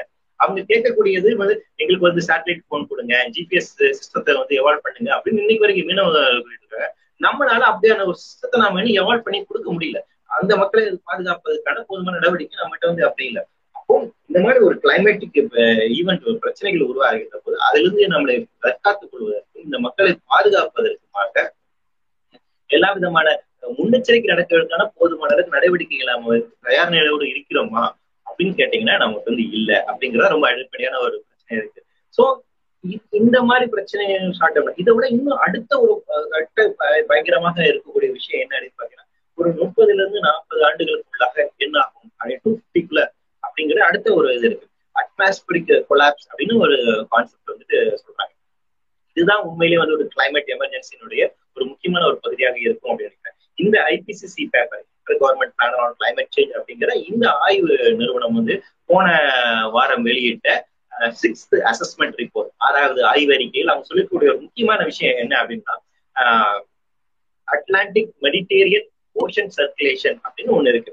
அதாவது வந்து பாத்தீங்கன்னா வட அமெரிக்காவுடையும் கிரீன்லாண்டுக்கு நடுவில் இருக்கக்கூடிய அந்த பகுதியில் இருக்கக்கூடிய கடலினுடைய சர்க்குலேஷன் இருக்குங்களா அந்த வாட்டர் கரண்ட்ஸ் நம்ம சொல்லுவோம் அதனுடைய தன்மை இருக்கு. நீங்க உங்களுக்கு ஜோகிரபி படிச்சவங்களுக்கு நிறைய தெரிஞ்சுட்டு கேள்விப்பட்டிருப்பீங்க. கடல் அப்படிங்கிறது அந்த அதுல இருக்கக்கூடிய வாட்டர் பேட்டர்ன்ஸ் இருக்கு. ஒரு கோல்டு வாட்டர் அப்படிங்கிறது ஹாட் வாட்டர் அப்படிங்கிறது சொல்லுவாங்க. அந்த வாட்டர் சர்க்குலேஷன் அப்படிங்கிறது இருக்கு. ஓஷன்ல இருக்கக்கூடிய அந்த சர்க்குலேஷன் அப்படிங்கிறது ரொம்ப முக்கியமான விஷயம். அந்த வாட்டர் கரண்ட் அப்படிங்கிறது அந்த வாட்டர் கரண்ட் அது மாதிரி எடுக்கும். அதாவது ஆறு மாசத்துக்கு கடல் அலை இப்படி அடிக்கும். ஆறு மாசத்துக்கு இப்படி அடிக்கும். நீங்க அதை வந்து பார்த்துருக்கலாம். ஏன்னா அந்த தண்ணி சுழற்சி அப்படிங்கிறது ஏற்பட்டு கொண்டே இருக்கு. அந்த சுழற்சி அப்படிங்கிறது முக்கியம். அந்த தண்ணி வந்து சுத்திக்கிட்டே வருதுனால சர்க்குலேஷன் இருக்கிறதுனாலதான் நமக்கு வந்துட்டு சீசனல் சேஞ்ச் அப்படிங்கிறது இருக்கு. பூமியினுடைய டெம்பரேச்சரும் ஒரு ஸ்டாண்டர்டா இருக்கு. இப்ப என்ன ஆச்சுன்னு வந்து பாத்தீங்கன்னா அந்த சர்க்குலேஷன்ல மாறுதல் உண்டாகிருக்கு அப்படின்னு சொல்றாங்க. அட்லாண்டிக் பகுதியில் இருக்கக்கூடிய அந்த கடல் பகுதியில் இருக்கக்கூடிய வாட்டர் கரண்ட்ல மாறுதல் உண்டாகி இருக்கு ஏன் அப்படின்னு பாத்தீங்கன்னா கிரீன்லாண்ட்ல இருக்கக்கூடிய பனிப்பாறைகள் உருகி கொண்டு வருகின்றது. அந்த பனிப்பாறைகள் உருகுகின்ற காரணத்தின் காரணமாக அதிகமான கோல்டு வாட்டர் வர்றது அப்படிங்கிற காரணம். ஹாட் வாட்டருடைய தன்மை குறைகிறது அப்படிங்கிறதுனால அங்க இருக்க சர்க்குலேஷன் பேட்டர்ன் மாறுது. இந்த சர்க்குலேஷன் பேட்டர்ன் மாறினது காரணமாக அது சார்ந்து இருக்கக்கூடிய சீசனல் சேஞ்ச் uh, அப்படிங்கிறது உருவாகுது. அது சார்ந்து இருக்கக்கூடிய அட்மாஸ்பியர்ல ரியாக்ஷன் அப்படிங்கிறது வேறு மாதிரி மாறுது. போலார் வெர்டெக்ஸ் அப்படின்னு ஒரு அமைப்பு இருக்கு. அது வந்து உங்களுக்கு நாட்டுக்கோள் சதவீதம் சார்ந்து இருக்கக்கூடியது. அட்மாஸ்பியரும் நம்ம கீழே இருக்கக்கூடிய ஜியோஸ்பியர் சொல்லக்கூடிய நிலப்பகுதியிலும் சார்ந்து இருக்கக்கூடிய ரெண்டும் இன்டராக்ட் பண்ணக்கூடிய ஒரு அற்புதமான ஒரு இயற்கையாக இருக்கக்கூடிய ஒரு அம்சம். அது இன்னைக்கு பெரிய அளவில் மாற்றம் அடைந்திருக்கு. அப்ப இந்த மாற்றம் அப்படிங்கிறது என்ன ஆகுதுன்னு பாத்தீங்கன்னா நம்ம நம்ம சுத்தி இருக்கக்கூடிய அட்மாஸ்பியரினுடைய தன்மை அப்படிங்கிறது மாறுதல் அடைந்திருக்கு. நாம சுவாசிக்கின்ற இந்த காற்றுல வந்து நமக்கு வந்து ஆக்சிஜன் இவ்வளவு பெர்சன்டேஜ் இருக்கு நைட்ரஜன் இவ்வளவு பெர்சன்டேஜ் இருக்கு கார்பன் டை ஆக்சைடு இவ்வளவு பெர்சன்டேஜ் இருக்கு இது வந்து ஒரு ஒரு சமநிலையில இருக்கின்றது. அந்த சமநிலையில் இருக்கின்ற போது நம்ம வந்து சுவாசிக்க முடியும். அந்த நிலை மாறுகின்ற போது அப்போ நமக்கு மிகப்பெரிய ஒரு பிரச்சனையாக இருக்கும். நம்ம சு- வெயில் காலத்துல வந்து வெயில் அடிக்கிறது மழை காலத்துல மழை வருது பனி காலத்துல பனி வருது இது எல்லாமே அட்மாஸ்பியர்ல இருக்கக்கூடிய ஒரு கெமிக்கல் ரியாக்ஷனும் ஒரு பிசிக்கல் ரியாக்ஷன் நடப்பதன் காரணமா மாற்றம் நிகழ்கின்றது அந்த மாற்றம் அந்த அந்த அந்த மாற்றம் அப்படிங்கிறது இன்னைக்கு பெரிய அளவில் கொலாப்ஸ் ஆகி கொண்டே வருகின்றது. அப்ப எதிர்காலத்தில் அட்மாஸ்பியரிக் கொலாப்ஸ் அப்படிங்கிறது உண்டாகலாம்னு சொல்றாங்க நமக்கு இருக்க மிகப்பெரிய ஆபத்தா இது நம்ம இன்னும் போதுமான கணிக்கவில்லை இதனுடைய ஆரம்ப நிலையில தான் நம்ம வந்து சில டேட்டாஸ் தான் நமக்கு வந்து கிடைச்சிருக்கும். இன்னும் இது வந்து எதிர்காலத்தில் எப்படியான ரியாக்ஷன் உண்டாக போகுது அப்படிங்கிறது நாம இன்னும் ப்ரெடிக்ட் பண்ண முடியல. அதுக்கான நிறைய ஆய்வுகள் தேவைப்படுது. ஆனா இப்ப இருக்கக்கூடிய ஆய்வுகள் அடிப்பு நாம என்ன சொல்றாங்க வந்து பாத்தீங்கன்னா இந்த நிலை தொடர்ந்துச்சு அப்படின்னு வந்து பாத்தீங்கன்னா எல்லா உயிரினங்களும் இனிமேல் வந்து வாழ்வது மிகப்பெரிய பிரச்சனையாக இருக்கும். மனிதர்கள் இனிமேல் சிலிண்டருக்குள்ளதான் வாழ வேண்டும் அப்படிங்கிறது. இதை குறித்து சுந்தரராஜன் அவர்கள் வந்துட்டு போன ஜூவில வந்து ஒரு ஆர்டிக்கல் வந்து எழுதியிருக்காங்க. அதுல வந்து அவர் என்ன சொல்றாங்கன்னா எப்படி கொரோனா காலகட்டத்துல நம்மை நாம பாதுகாப்பு கொள்வதற்காக இன்னைக்கு நம்ம வீட்டுக்குள்ள உட்கார்ந்துகிட்டு இருக்கோமோ அது போல எதிர்காலத்தில் நமக்கு பாதுகாப்பான ஒரு இயற்கை சூழல் வேணும் அப்படின்னா நாம ஒரு சிலிண்டர் அமைத்து அந்த சிலிண்டருக்குள் உட்கார்ந்து கொண்டு நமக்கு தேவையான ஆக்சிஜனை வந்துட்டு சாப்பிட்டுட்டு நம்ம சரி ஆக்சிஜனை சுவாசித்துக் கொண்டு இருக்கலாம். அந்த சிலிண்டருக்குள்ளேயே நமக்கு தேவையான உணவை வந்து உற்பத்தி பண்ண கொள்ள வேண்டும். இனிமேல் சிலிண்டருக்குள்ளதான் நம்ம வாழக்கூடிய ஒரு நிலை நோக்கி நம்ம போய்கிட்டு இருக்கோம். அப்படின்னு சொல்றாங்க. அப்ப எதிர்காலத்தில் இப்படி ஒரு நிலைமை உருவா- உருவாக்குகின்ற போது அதில் தப்பி பிழைத்து வாய்ப்பது வாழ்வதற்கான வாய்ப்பு யாருக்கு நாம நிறைய ஹாலிவுட் மூவிஸ் வந்து பார்த்திருக்கோம். ஒரு ஃபியூச்சர் சொசைட்டியை பேசக்கூடிய சயின்ஸ் ஃபிக்ஷன் படம் எல்லாம் நிறைய வந்து பார்த்திருக்கீங்க அண்டர் அப்படின்னு சொல்லிட்டு ஒரு வெப் சீரிஸ் கூட இருக்கு. நெட்ஃபிளிக்ஸ்ல இருக்குன்னு நினைக்கிறேன். அது வந்து எதிர்காலத்துல ஆஹ், பூமியில வந்து ஒரு நியூக்ளியர் வார் நடந்த காரணமா உயிரினமே வாழ முடியாத அளவுக்கு ஒரு சூழல் உருவாகிடுச்சு. அதற்கு பின்பாக ஒரு ஒரு சூழல் எவார்ட் ஆகுது. அதுல மனிதர்கள் வாழ முயற்சி செய்வார்கள். அது யாருக்கான வாழ்வதற்கான ஒ- ஒரு இடத்தை பிடிப்பது அப்படின்னு அவங்களுக்கு ஒரு போட்டி இருக்கும். அந்த- அந்த கதையே வந்து உங்களுக்கு அப்படிதான் வந்து போகும். கிட்டத்தட்ட இப்ப நாம வந்து அந்த அந்த நிலை நோக்கி தான் போகிறோம் இப்ப எதிர்காலத்தில் இந்த இயற்கை வளங்கள் குன்றி வருகின்ற போது ஒரு பாதுகாப்பான அம்சங்கள் வந்து குறைந்து வருகின்றது நீங்க கொஞ்சம் கற்பனை பண்ணி பாருங்க. அதாவது ஒ- ஒரு இடத்துல மட்டும்தான் நமக்கு வந்து ஃப்ரெஷ் வாட்டர் கிடைக்கும். நாம அந்த இடத்துல விவசாயம் பண்ண முடியும். அந்த இடத்துல மட்டும்தான் நமக்கு நியூட்ரிஷனான ஃபுட் கிடைப்பதற்கான வாய்ப்பு இருக்கு. ஒரு இடத்துல மட்டும்தான் நமக்கு லேண்ட் ஸ்லைடிங்கோ இல்ல பத்தி பெரிய அளவுக்கு ஹீட் வேவ்ஸோ இல்ல கோல்டு வேவ்ஸோ இல்லாத ஒரு இடமா இருக்குது அப்படிங்கும்போது அந்த இடத்துல தானே எல்லா மனித சமூகம் நோக்கி நகரும். அதான் இயல்பானது உயிர்கள் வந்து என்ன பண்ணும்? இப்போ வந்துட்டு சென்னையில வந்துட்டு அதிகமா சீ லெவல் காரணமா அங்க வர முடியாதுன்னு போது அங்க இருக்கக்கூடிய ஒரு கோடி ஒரு கோடி மக்கள் இடம்பெயர்ந்து வருவாங்க. அவங்க வேற எந்த பகுதியில நோக்கி வந்து போவாங்க? அவங்களுக்கு செங்கல்பட்டு இல்ல மதுரை திண்டுக்கல் ஏதோ ஒரு பகுதியை நோக்கி போவாங்க. அந்த எந்த பகுதியில அதிகமா இருக்கும்? மதுரையில மட்டும்தான் இனிமேல் விவசாயம் பண்ணுவோம் மதுரையில மட்டும்தான் உங்களுக்கு வந்து ஒரு கரெக்டான அளவுக்கு அஹ், வெயிலும் இருக்குது அதே அளவுக்கு மழையும் இருக்குதும் அப்ப அது ஒரு பாதுகாப்பான ஒரு இடமா இருக்கும் அப்படிங்கும்போது அந்த இடத்தை நோக்கிதான் எல்லா மனிதர்களும் இடம்பெயர்ந்து வருவதற்கான ஒரு வாய்ப்பு இருக்கு. அப்ப எல்லாரும் ஒரு இடத்துல டம்ப் ஆகும்போது அங்க என்ன மாதிரி பிரச்சனைகள் உருவாதுக்கான வாய்ப்பு அப்படிங்கிற பிரச்சனைகளா இருக்கு. அப்ப இதெல்லாம் எதிர்கொண்டு அரசு இந்த இடத்துல செயல்படணும் அப்படிங்கறது ரொம்ப முக்கியமான விஷயம். அப்ப அதன் மூலமாக மட்டும்தான் நம்ம வந்து இது தடுப்பதற்கான ஒரு வாய்ப்பு இருக்கு. அடுத்த பத்து ஆண்டுகளில் எந்த பகுதியில் எந்த மாதிரி இயற்கை சீற்றங்கள் வருவதற்கான வாய்ப்பு இருக்கின்றது? அந்த பகுதியில யார் ரொம்ப ஒனரபிள் செக்ஷனாக இருக்காங்க? எந்த பகுதியில வந்து பெண்கள் அதிகமா பாதிப்புள்ளாங்க குழந்தைகள் இருந்தா எந்த ஒரு இயற்கை சீற்றமாக இருக்கட்டும் அதில் முதல்படியாக பாதிப்புள்ளாக போவது யாரு கேட்டீங்கன்னா பெண்களும் குழந்தைகள் அது நம்ம சுனாமி டைம்ல பார்த்தோம். சுனாமி டைம்ல ஒரு முக்கியமான விஷயம் பெண்களுடைய ஆடை அப்படிங்கிறதே ரொம்ப பிரச்சனைக்குரியதாக இருக்கின்றது. ஒரு ஆபத்துன்னு வரும்போது சேலை கட்டி கொண்டு இருக்கக்கூடிய பெண்களால வேகமா ஓட முடியறது இல்லை அப்படின்னு அந்த சுனாமி காலகட்டத்துல சொன்னாங்க. அது ஒரு இது. அப்போ பெண்களுடைய ஆடையிலிருந்து நம்ம வந்து நம்ம பார்க்க வேண்டியது இருக்கு. அப்போ எந்த அளவுக்கு நமக்கு ஒரு இயற்கை பேரிட வருகின்ற போது சீக்கிரம் வருது, அதை நாம் தற்காத்துக் கொள்வதற்கான ஒரு எமர்ஜென்சி ப்ரிப்பேர்னஸ் நமக்கு சொல்லி கொடுக்கப்பட்டுள்ளது. அந்த தயாரிப்பு நிலை அது கல்வியிலிருந்து நாம் வாங்க அதுக்கப்புறம் ஒரு கட்டமைப்பை வந்து உருவாக்க வேண்டும். அப்போ ஏர்லி வார்னிங் சிஸ்டம் வந்து நம்ம கொண்டு வரும். ஃபர்ஸ்ட் அப்போ எந்த இடம் எனக்கு பாதிப்புள்ளாக இருக்கக்கூடிய பகுதி என்ன மாதிரி பாதிப்புள்ளாகக்கூடிய வாய்ப்பு இருக்கு அப்படின்னு நம்ம கண்டறியணும். அந்த பகுதியில எந்த மக்களுக்கு வந்து யார் ரொம்ப உணர்வுலா இருக்காங்கன்னு பார்ப்போம். அவங்களுக்கு என்ன சேஃப்கார்ட் மெசர்ஸ் நம்ம கொண்டு வரணும்னு பார்க்கணும் அவங்களுக்கு என்ன ஏர்லி வார்னிங் நம்ம என்ன கொண்டு வரணும்னு பார்க்கணும் ஒரு பிரச்சனை வரும்போது இவங்களை இடமிருந்து வேற எங்க ஆல்டர்னேட்டிவா வேற எங்க வைக்க முடியும்? அந்த இடத்துல நம்ம என்ன மாதிரி விஷயங்களை உருவாக்கி வைக்க வைக்கணும்? அங்க என்ன பாதுகாப்பு நடவடிக்கை உருவாக்கணும்? அப்படிங்கிறத நம்ம வந்து யோசிக்கணும். இவை இயற்கை சீற்றங்களிலிருந்து பாதுகாப்பது அதே போல கொஞ்சம் கொஞ்சமாக மாறி வரக்கூடிய சூழல். இப்ப சீ லெவல் ரைஸ் அப்படிங்கறத நம்ம ஒண்ணும் பண்ண முடியாது. கடல் மட்டத்தின் உயர்வு நீங்க வந்துட்டு செவரு கட்டி தடுப்பதற்கான தொழில்நுட்பம் அப்படிங்கிறது நார்வே போன்ற நாடுகள்ல தான் இருக்கு. அது எந்த அளவுக்கு இந்தியாவில சாத்தியம் அப்படிங்கிறது தெரியல. அப்படியே நம்ம நடைமுறைப்படுத்தினாலும் அதை பாதுகாப்பதற்கான டெக்னாலஜிக்கலா நம்ம வந்து எந்த அளவுக்கு செலவிட முடியும் அப்படிங்கிறது ஒரு கேள்விக்குறி. அப்போ அது எந்த பகுதியில நம்ம கொண்டு வர முடியும்? எந்த பகுதியில்? நிரந்தரமாக சில மாறுதல் உண்டாகி வருகிறோம் அந்த பிரச்சனைகளை தடுப்பதற்கு நாம் என்ன செய்ய போறோம்? வெளியே டெம்பரேச்சர் இனிமேல் இன்க்ரீஸ் ஆயிடுதா இருக்கு. அப்ப இந்த பகுதியில் மக்களை வந்து பாதுகாப்பு நடக்கும் அப்படின்னு பெர்மனண்டாக மாறக்கூடியதில் அதில் மக்களை பாதுகாப்பதற்கான என்ன திட்டங்கள் வைத்திருக்கிறோம்? என்ன மாதிரி கொண்டு வருது அப்படின்னா இதுக்குள்ள ரொம்ப ரொம்ப அடிப்படையான விஷயங்கள் என்னன்னா அரசினுடைய அஹ், திட்டங்கள் அப்படிங்கிறது ஜனநாயகப்படுத்தப்பட வேண்டும் டிரான்ஸ்பரண்டாக இருக்கணும் எல்லா மக்களுக்கும் நோக்கி போக வேண்டும். அந்த ஈக்விட்டி அப்படிங்கிறது நான் கிளைமேட் ஜஸ்டிஸ் அப்படின்னு கடந்த கடந்த வாரம் என்னுடைய இதுல வந்து நான் வந்து குறிப்பிட்டேன். அதனுடைய விரிவாக்கமாக தான் நான் இந்த இதுல சொல்றேன். ஸோ கிளைமேட் ஜஸ்டிஸ் அப்படின்னு நான் மீன் பண்றது இதுதான் நாம் இவ்வளவு காலம் தமிழகம் வந்து சோசியல் ஜஸ்டிஸ் வந்து ஒரு முன்னுதாரணமாக இருந்த ஒரு மாநிலமாக இருக்கிறது.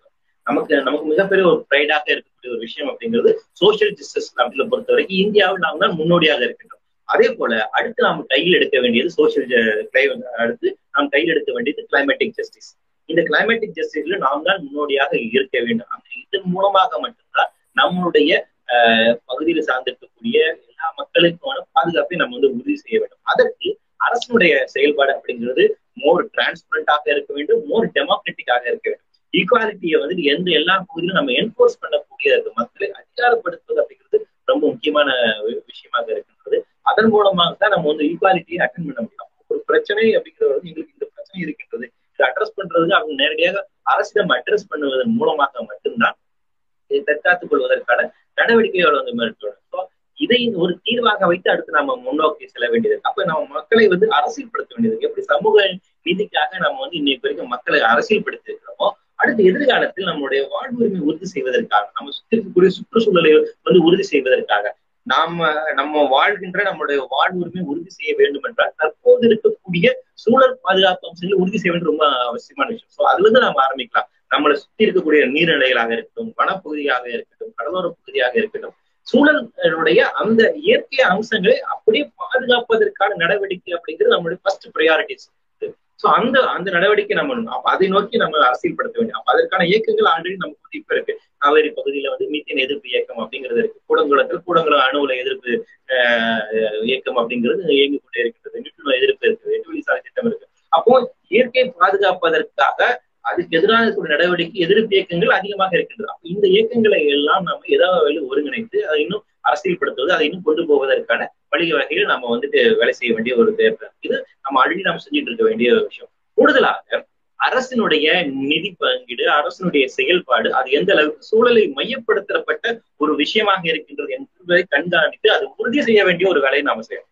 பட்ஜெட்ல வந்து இதுக்கான அலர்ட் என்ன பண்ணிருக்கீங்க ஒவ்வொரு எந்த ஒரு வளர்ச்சி திட்டமாக இருந்தாலும் அது கிளைமேட் சேஞ்சை மையப்படுத்தக்கூடிய ஒரு விஷயமாக இருக்கணும். எக்காலஜியை மையப்படுத்தப்பட்ட ஒரு விஷயமாக இருக்கணும். சுற்றுச்சூழல் அனுமதி அப்படிங்கிறது கிளைமேட் சேஞ்சின் அடிப்படையில் கொடுக்கப்பட வேண்டும். பொல்யூஷன் கண்ட்ரோல் பண்ண கிளியரன்ஸ் அப்படிங்கிறது கிளைமேட் சேஞ்சினுடைய அடிப்படையில் கொடுக்கப்பட வேண்டும். இந்த திட்டம் தேவையா தேவையா இல்லை அப்படிங்கறத சூழலை மையப்படுத்தப்பட்டு நாம் அணுக வேண்டிய ஒரு விஷயமாக இருக்கு. அப்ப இதையெல்லாம் நடைமுறை சார்ந்து இந்த திட்டங்களை அடுத்து நகர்வதன் மூலமாக இதில் மக்களை பங்கெடுப்பு செய்வதன் மூலமாக நம்முடைய எதிர்காலத்தை இருக்கணும் ஸோ இதைத்தான் நான் வந்து கிளைமேட் ஜஸ்டிஸ் அப்படின்றோம் இன்னைக்கு நாம உலக அளவில் கிளைமேட் டாக்ஸ்ல வந்துட்டு அமெரிக்கா போன்ற நாடுகள் வளர்ந்த நாடுகள் போன்ற நாடுகள் வந்துட்டு பாரபட்சமாக நடந்து கொண்டிருக்கிறார்கள். அவர்கள் வந்து சரியா செயல்படுது. அங்க ஒரு ஈக்குவிட்டியை வந்து நம்ம கேட்கிறோம்.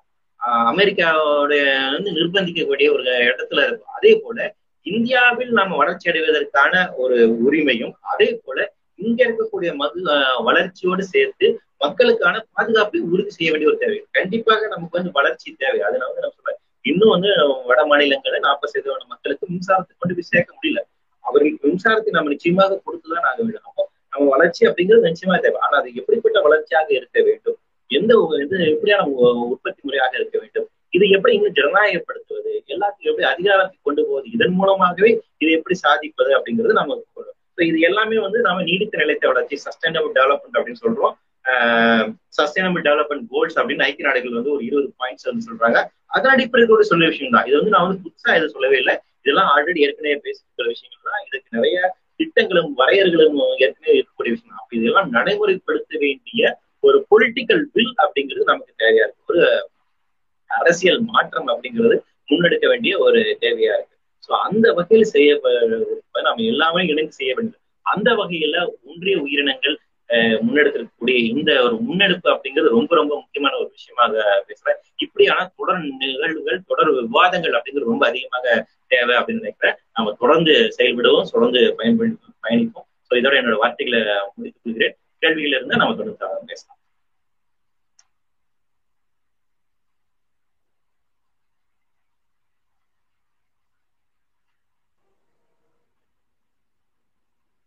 நன்றி அண்ணா. இப்போ யாராவது மைக் ரெக்வஸ்ட் கொடுத்து யாராவது கொஸ்டின் கேட்கணும்னா கேட்டுக்கோங்க.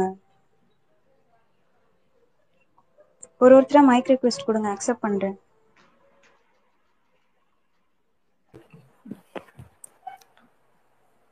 புகழ் ஸ்பீக்கர்ல இருக்குங்க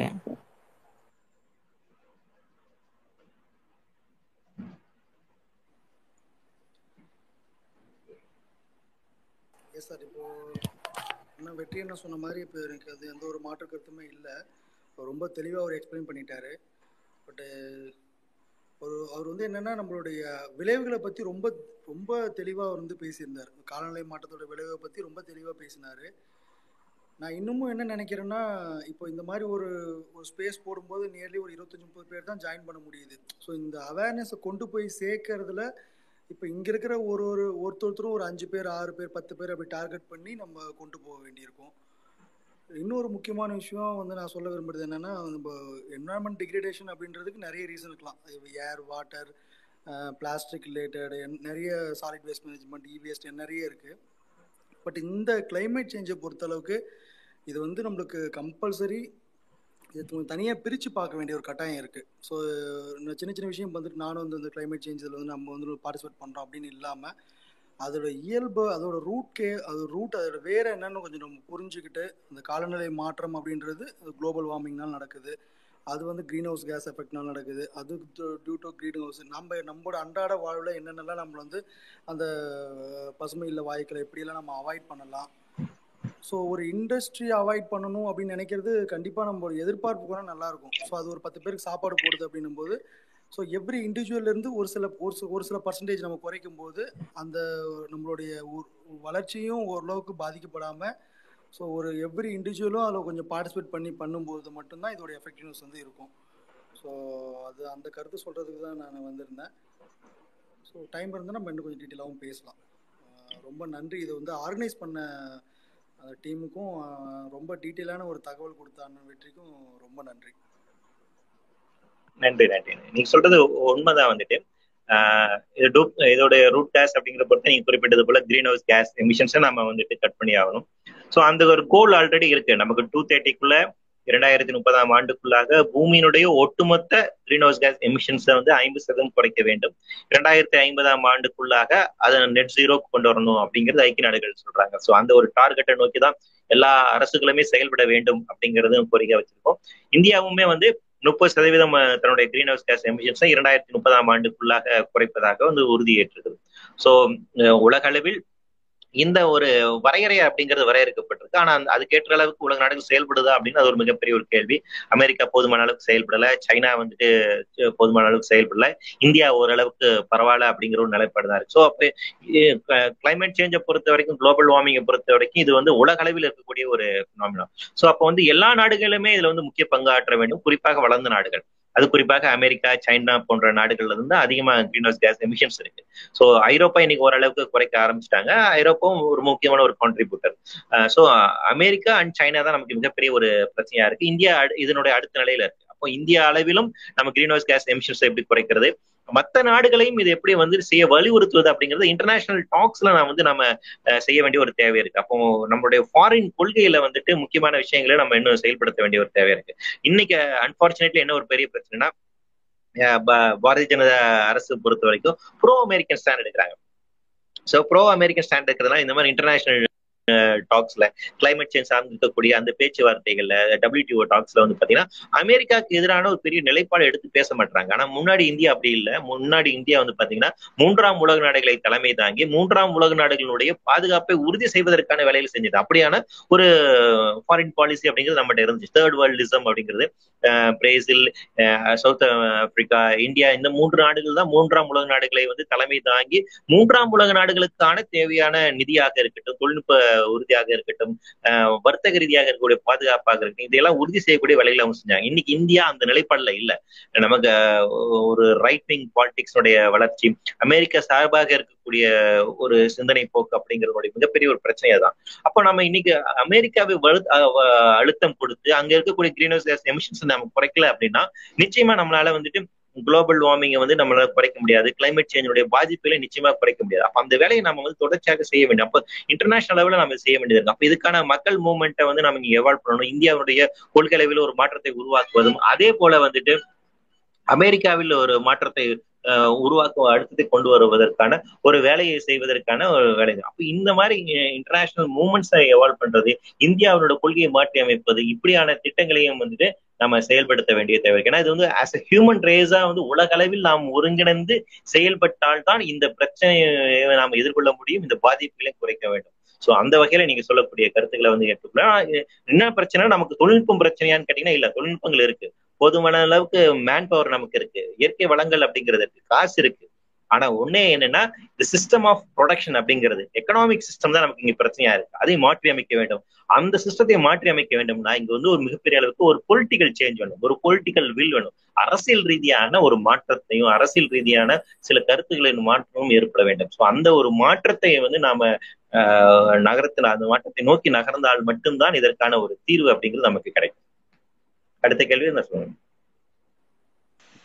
நன்றி அண்ணா. தெளிவா விளக்கம் ஸ்பீக்கர்ல இருக்கிறவங்க வந்து கொஸ்டின் கேட்டு முடிச்சுட்டு லிசனருக்கு போயிட்டா மத்த ஓகே நீதியானே நீங்க உங்க கொஸ்டின் கேட்கலாம். ஆஹ் எல்லாருக்கும் வணக்கம். ஆஹ் வெற்றி செல்வன் வணக்கம்ண்ணே நீங்க கொடுத்த தகவல்களுக்கெல்லாம் நன்றி. இப்போ நீங்க வந்து சொல்லிருந்தீங்கல்ல அதாவது இந்த பனிப்பாறை உருகுதல் மூலமாக குளிர்நீரும் குளிர்நீர் சலனமும் வெப்பநீர் சலனமும் வந்து அந்த நீரோட்டத்தை மாற்றி அமைக்குது அப்படின்னு. அது மூலமா வந்து கடல் அலைகள் மாற்றங்கள்லாம் ஏற்படுத்தணும். நார்வே போன்ற நாடுகள்ல வந்து அந்த கடல் அலைகள் உள்ள வராம இருக்க தடுக்க சுவர்கள்லாம் கட்டுற ப- பணிகள்லாம் நடந்துகிட்டு இருக்குன்னு சொல்லியிருக்கீங்க. அதே நேரத்தில் இந்தியாவில் இது எவ்வளவு சாத்தியம் அப்படின்னு எப்படி சாத்தியம் சாத்தியப்படுத்த முடியுன்ற ஒரு கேள்வியும் நீங்க வச்சிருக்கீங்க. அதுக்கான நிதி வரைக்கும் நீங்க சொன்னீங்க. ஆனா எனக்கு என்ன கேள்வினா அந்த இயற்கைக்குன்னு ஒரு சக்தி இருக்கும். அந்த அதை மீறி இந்த இந்த இந்த இதுல அந்த தடுப்பு விஷயங்கள்லாம் வந்து நம்மளை காப்பாத்துமான்றது எனக்கு ஒண்ணு. ரெண்டாவது ஏன்னா நீரோட்டங்கள்லாம் மாறும் போது கண்டிப்பா வந்து பூமி தட்டுகள் நகருவதற்கான வாய்ப்புகளும் கண்டிப்பா இருக்கும். அப்படின்ற போது பூகம்பம் போன்ற பேரழிவுகளும் வர வாய்ப்புகள் இருக்கும். இதனால இந்த கடல் சீற்றங்கள் சுனாமி அலைகள்லாம் வரும்போது இந்த சுவர்கள்லாம் நம்மளை எந்த அளவுக்கு காப்பாற்றும் அப்ப இது வந்து ஒரு ஒரு ஆக்கப்பூர்வமான திட்டமா அப்படின்றது எனக்கு ஒரு கேள்வி. ரெண்டாவது இந்த கிரீன் ஹவுஸ் ப்ராஜெக்ட்ஸ் எல்லாம் நடக்கும்போது பாத்தீங்கன்னா ஆஹ் அந்த கிரீன் ஹவுஸ் ப்ராஜெக்ட் இருக்குது. அதே மாதிரி வேற்று கிரகங்கள்ல மனிதன் உயிர் வாழ தகுதியான சாத்தியக்கூறுகள் இருக்கிறதான்ற ஆராய்ச்சி இதெல்லாம் நடந்துகிட்டே இருக்கு. இதுக்கும் இதுக்கும் எதுவும் தொடர்புகள் இருக்கா இல்ல அந்த ஆராய்ச்சிகளுக்காக செலவிடப்பட்ட தொகைகளையே நம்ம இங்க வந்து மேற்கொண்டு செஞ்சு நமக்கான பாதுகாப்பு வழிமுறைகளை திடப்படுத்திக் கொள்ள முடியுமான்றது எனக்கு ஒரு கேள்வி. நான் லிசனர் பேரு நீங்க அப்படியே பதில் சொல்லுங்க. ஓகே லென்த்தியான கொஸ்டின் பட் இன்ட்ரெஸ்டிங்கான இஷ்யூஸ் நீங்க சொல்லியிருக்கிறது. ஆஹ் நீங்க குறிப்பிட்டது போல வந்து இயற்கையை நிச்சயமா நம்மளால வந்து வெற்றி கொள்ள முடியாது. அதை நான் வந்து ஏற்றுக்கொள்கிறேன். இயற்கை அப்படிங்கிறது தான் நம்மள எல்லா விதத்திலுமே வந்து வலுவானது. நம்ம இயற்கையை வந்து வெற்றி கொள்ளணும் அப்படின்னு அந்த மனநிலை தான் ரொம்ப ஒரு தவறான மனநிலை. அதுதான் இன்னைக்கான பிரச்சனைக்கான காரணமும் கூட. இண்டஸ்ட்ரியல் ரெவல்யூஷன் வந்ததுக்கு பின்னாடி மாடர்ன் சயின்ஸினுடைய ஒரு வளர்ச்சிக்கு பின்னாடி ஹியூமன் சென்ட்ரிக் அப்ரோச் அப்படிங்கிறது உருவாயிடுச்சு. ஸோ அதனுடைய பிரச்சனை தான் இது வந்து. மனிதனை மையமாக வைத்து சிந்திக்கக்கூடிய ஒரு தன்மை. மனிதன் வந்து அறிவியல் மூலமாக எல்லாத்தையும் வெற்றி கொண்டு விட்டான். எல்லாத்தையுமே ஜெயிச்சிடலாம். இயற்கை எப்படி மாற்றி அமைக்கலாம் அப்படிங்கிற ஒரு ஒரு மனப்பாங்கு அப்படிங்கிறது பாத்தீங்கன்னா குறிப்பாக பத்தொன்பதாம் நூற்றாண்டு உருவாச்சு. அதனுடைய ஒரு தொடர் நிகழ்வு தான் நம்ம இன்னைக்கு பிரச்சனையை நாம் சந்திச்சுட்டு இருக்கோம். ஸோ இயற்கையை நம்ம வந்து வெல்லவே முடியாது. இயற்கையோட சேர்ந்து வாழ கட்டுப்படணும் அதான் அடாப்டேஷன் அப்படின்னு நான் வந்து சொல்றேன். ஸோ நிச்சயமா கிளைமேட் சேஞ்ச் நீங்க குறிப்பிட்டது போல கிளைமேட் சேஞ்ச் நம்மளால தடுத்து நிறுத்த முடியாது. குளோபல் வார்மிங் தடுத்து நிறுத்த முடியாது. அந்த அந்த காலகட்டத்தை நம்ம தாண்டி விட்டோம். அது irreversible-ஆ மாறிடுச்சு. என்ன பண்ணலாம் அப்படின்னு வந்துட்டு ஐக்கிய நாடுகள் சொல்றாங்க பாத்தீங்கன்னா மிட்டிகேஷன் அண்ட் அடாப்டேஷன் சொல்றாங்க.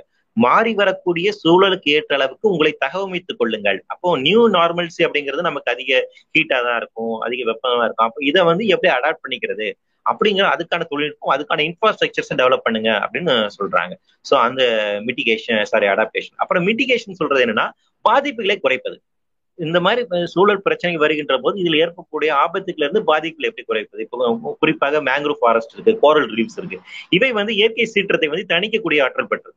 அலையாத்தி காடுகள் வந்துட்டு பாத்தீங்கன்னா உங்களுக்கு வந்துட்டு கடலினுடைய கடலினோட அரிப்பை வந்து கட்டுப்படுத்த ஆற்றல் பறித்தது. கோரல் ரீப்ஸ்க்கும் அந்த மாதிரி இருக்கு. அப்போ இயற்கையாக இருக்கக்கூடிய அரண்களை பாதுகாப்பது அதை எப்படி நம்ம வளர்த்தெடுப்பது காடுகளை இன்னும் வந்து எப்படி அதிகப்படுத்துவது அப்படிங்கிற இந்த வேலைகள். அப்போ இயற்கை ரீதியாக இருக்கக்கூடிய அம்சங்கள் மூலமாக இயற்கை பாதிப்புகளை எப்படி குறைப்பது அப்படிங்கிறதுதான். அதுல எந்த அளவுக்கு நம்ம ஹண்ட்ரட் பர்சன்ட் வந்து பாதிப்புகளை குறைக்க முடியும் அப்படின்னா அது ஒரு மிகப்பெரிய ஒரு கேள்விதான். பட் இதெல்லாம் இது இதுதான் நமக்கான இருக்கக்கூடிய ஆப்ஷன்ஸ் ஸோ அந்த ஆப்ஷன்ஸை நம்ம இது பண்றோம். திருப்பியும் டெக்னோகிரண்டா நம்ம இதுக்கு வந்து தீர்வு அணுக முடியாது. நீங்க குறிப்பிட்டது போல சில ஜியோ இன்ஜினியரிங் ஆஸ்பெக்ட்ஸ் எல்லாம் சொல்றாங்க. அதாவது வந்து வானத்துல போயிட்டு சில கெமிக்கல்ஸ் வந்து தூவுவதன் மூலமாக கார்பன் டை ஆக்சைடு சன்னர் சன்ரைஸ் வந்து ரிஃப்ளெக்ட் பண்ண வைக்கலாம். அப்படிங்கிற மாதிரி நிறைய வந்து இந்த ஜியோ இன்ஜினியரிங் அப்படின்னு ஒரு தனியா ஒரு இது இருக்கு. அந்த ஆஸ்பெக்ட்ல சொல்றாங்க. ஆனா அது அந்த அந்த டெக்னோகிரண்டா அதுக்கான தீர்வை முன்வைக்கிறாங்க. அது எந்த அளவுக்கு சாத்தியம் அப்படிங்கிறது பெரிய கேள்விக்குறியா இருக்கு. அதுல என்ன சைடு எஃபெக்ட் வரும் அப்படிங்கிறது தெரியல. சோ அது நமக்கு நிச்சயமாக நிரந்தரமான ஒரு தீர்வாக இருக்கின்றது. ஆனால் நாம இந்த பாதிப்புகளை குறைப்பதற்கான இந்த தேவையான நடவடிக்கைகளை இந்த முன்னெடுப்புகளை நம்ம நிச்சயமாக ந- நாம செய்யதான் வேணும். அதை நம்ம வந்து செய்யலாம். நார்வே வந்து பிலோ சி லெவல்ல தான் இருக்காங்க. ஸோ அவங்க வந்துட்டு ஆண்டாண்டு காலமாக இந்த பனிப்பாறைகள் உருவதுக்கு முன்பாக அவங்களுக்கு சி லெவல் ரைஸ் அப்படிங்கிறது மிகப்பெரிய ஒரு பிரச்சனையா இருக்கு. ஸோ அவங்க அந்த காலகட்டத்தில இருந்தே அவங்க வந்து மது சிறப்புகளை மது சோறுகளை ரிப்பீர் பண்ணிருக்காங்க ஆனால் அதையும் அது எந்த அளவுக்கு அது அதுவும் ஹண்ட்ரட் பர்சன்ட் பாதுகாப்புனா கேட்டீங்கன்னா நிச்சயமா கிடையாது.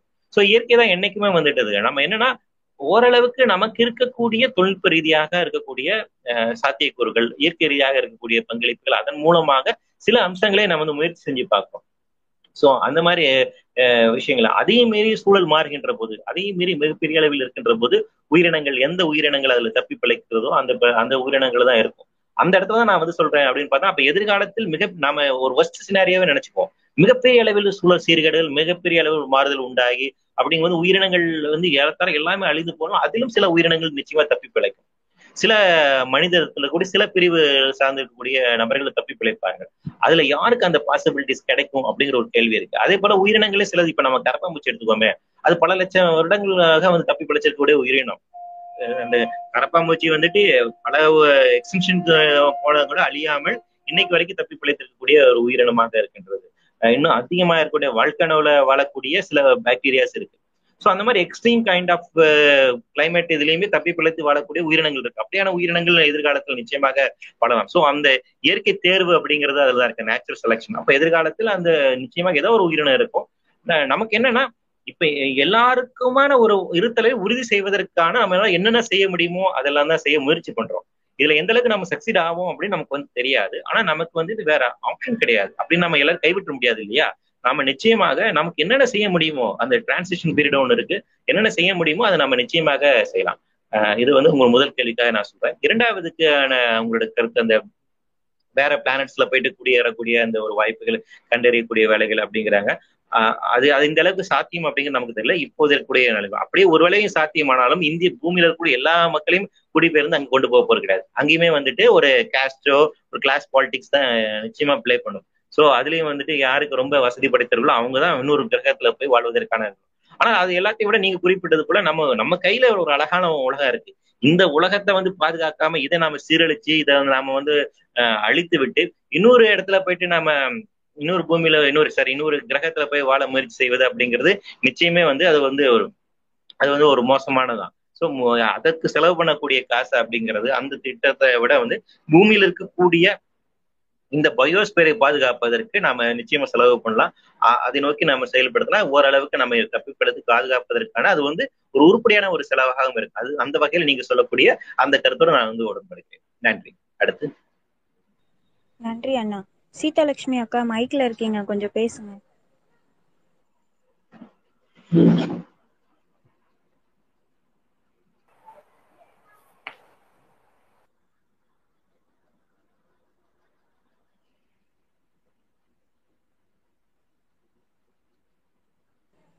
சீதாலட்சுமி அக்கா மைக் கொஞ்சம் வாங்கி அவங்க அவங்க லிசனராக தான் நினைக்கிறேன்.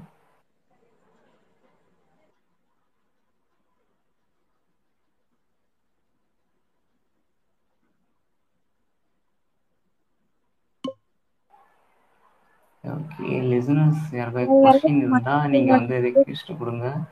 ஹோஸ்ட் அக்செப்ட் பண்ணாங்க உங்க கொஸ்டின் நீங்க கேட்கலாம். கீழே நீங்க நீங்க நீங்களே ரெக்வெஸ்ட் கொடுங்க.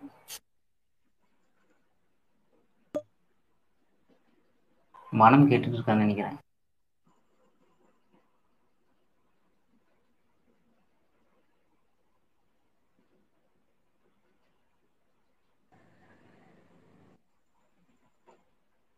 வனம் கொஞ்சம் மைக் வாங்கிக்கோங்க.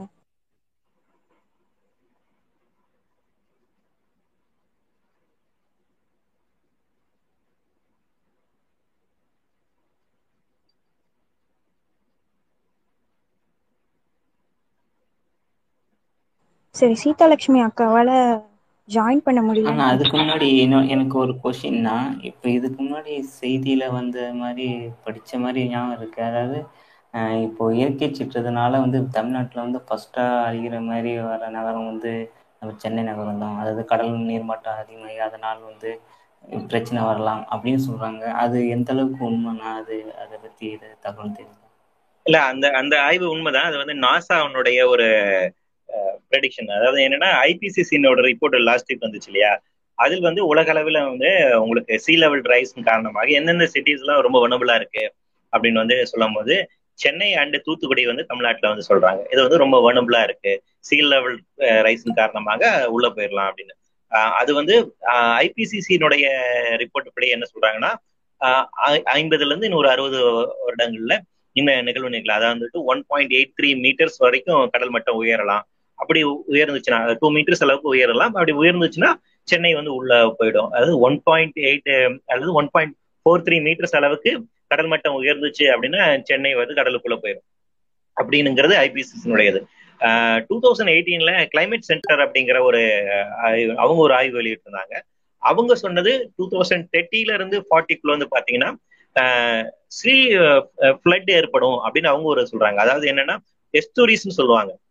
கடல் வந்து சில இடத்துல வந்து பாத்தீங்கன்னா நன்னீரும் கடல் நீரும் கலக்கக்கூடிய ஒரு பகுதி இருக்கும் அப்படியே கொக்கி மாதிரி இருக்கும். நீங்க மேப்ல வந்து இந்தியாவோட மேப்ல சில பகுதியில பாருங்க. கல்ஃப் ஆஃப் மன்னார்ல வந்து இருக்கும். அதாவது கடல் கொஞ்சம் உள்ள இருக்கும். நன்னீர் போய் நம்ம ஆற்று நீர் கடக்கக்கூடிய ஒரு பகுதி ஒரு மீட்டிங் பாயிண்ட் இருக்கும். ஸோ அந்த மாதிரி எச்சூரிஸ் இருக்கக்கூடிய பகுதியில வந்துட்டு கடல் தண்ணி உள்ள அதிகமா வந்து நிலப்பரப்புக்குள்ள உள்ள வரக்கூடிய வாய்ப்புகள் அதிகமா இருக்கு. ஸோ அந்த மாதிரி ஏரியா வந்து பாத்தீங்கன்னா சென்னையில வந்துட்டு ஈசிஆர் பகுதி வட சென்னை இதெல்லாம் வந்து அதிகமா மூழ்கிடலாம். இரண்டாயிரத்தி முப்பதுல இருந்து நாற்பதாம் ஆண்டுக்குள்ளாக அப்படின்னு அவங்க ஒரு பெடிஷன் சொல்றாங்க. அவங்க ஒரு டேட்டாஸ் அடிப்படையில் சொல்றாங்க. ஸோ இந்த மாதிரி நிறைய ஸ்டடிஸ் இருக்குது வந்துட்டு. ஆனா இந்தியாவுக்கான இன்னும் ஒரு கிளைமேட்டிக் மாடல்ஸ் அப்படிங்கிறது நமக்கு வந்து இல்லை. இந்தியா அளவில் இந்திய அளவில் சி லெவல் ரைஸ்னால என்ன மாதிரி பிரச்சனை உண்டாகலாம்னு சொல்லிட்டு ஐஐடி மெட்ராஸ் வந்துட்டு ஒரு ஸ்டடி பண்ணாங்க. அதில் வந்துட்டு அவங்க சில கோஸ்டல் லைன்ல வந்துட்டு நிறைய ஏரியாஸ் வந்து உள்ள போறதுக்கான வாய்ப்பு இருக்கு அப்படின்னு அவங்க டூ தௌசண்ட் ஃபிஃப்டில அவங்களும் ப்ரெடிக்ஷன் பண்ணியிருக்காங்க. நிறைய இண்டஸ்ட்ரீஸ் வந்துட்டு கடலோர பகுதியில் இருக்கக்கூடிய பிரச்சனையாகும். ஸோ இதெல்லாம் வந்து மாற்றணும் அப்படின்னு அவங்களுமே சொல்லியிருக்காங்க.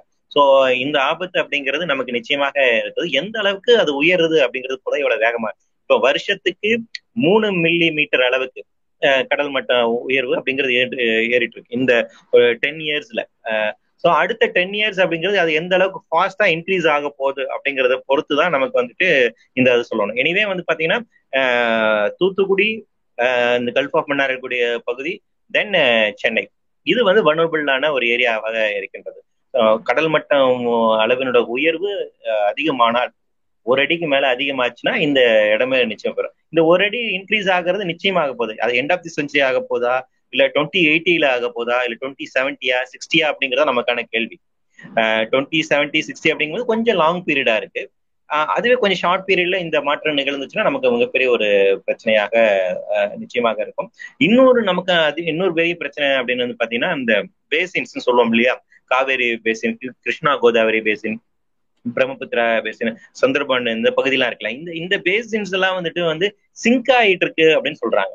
சிங்க் ஆயிட்டு இருக்கு. இந்த சென்ஸ் என்ன அப்படின்னு பாத்தீங்கன்னா உங்களுக்கு இப்போ காவேரி டெல்டால மேட்டூர் அணை கட்டது நம்ம அதுக்கு முன்னாடி நிறைய அணைகள் காரணமா மண்டல் மண்ணெல்லாம் அங்கேயே தேங்கிருது.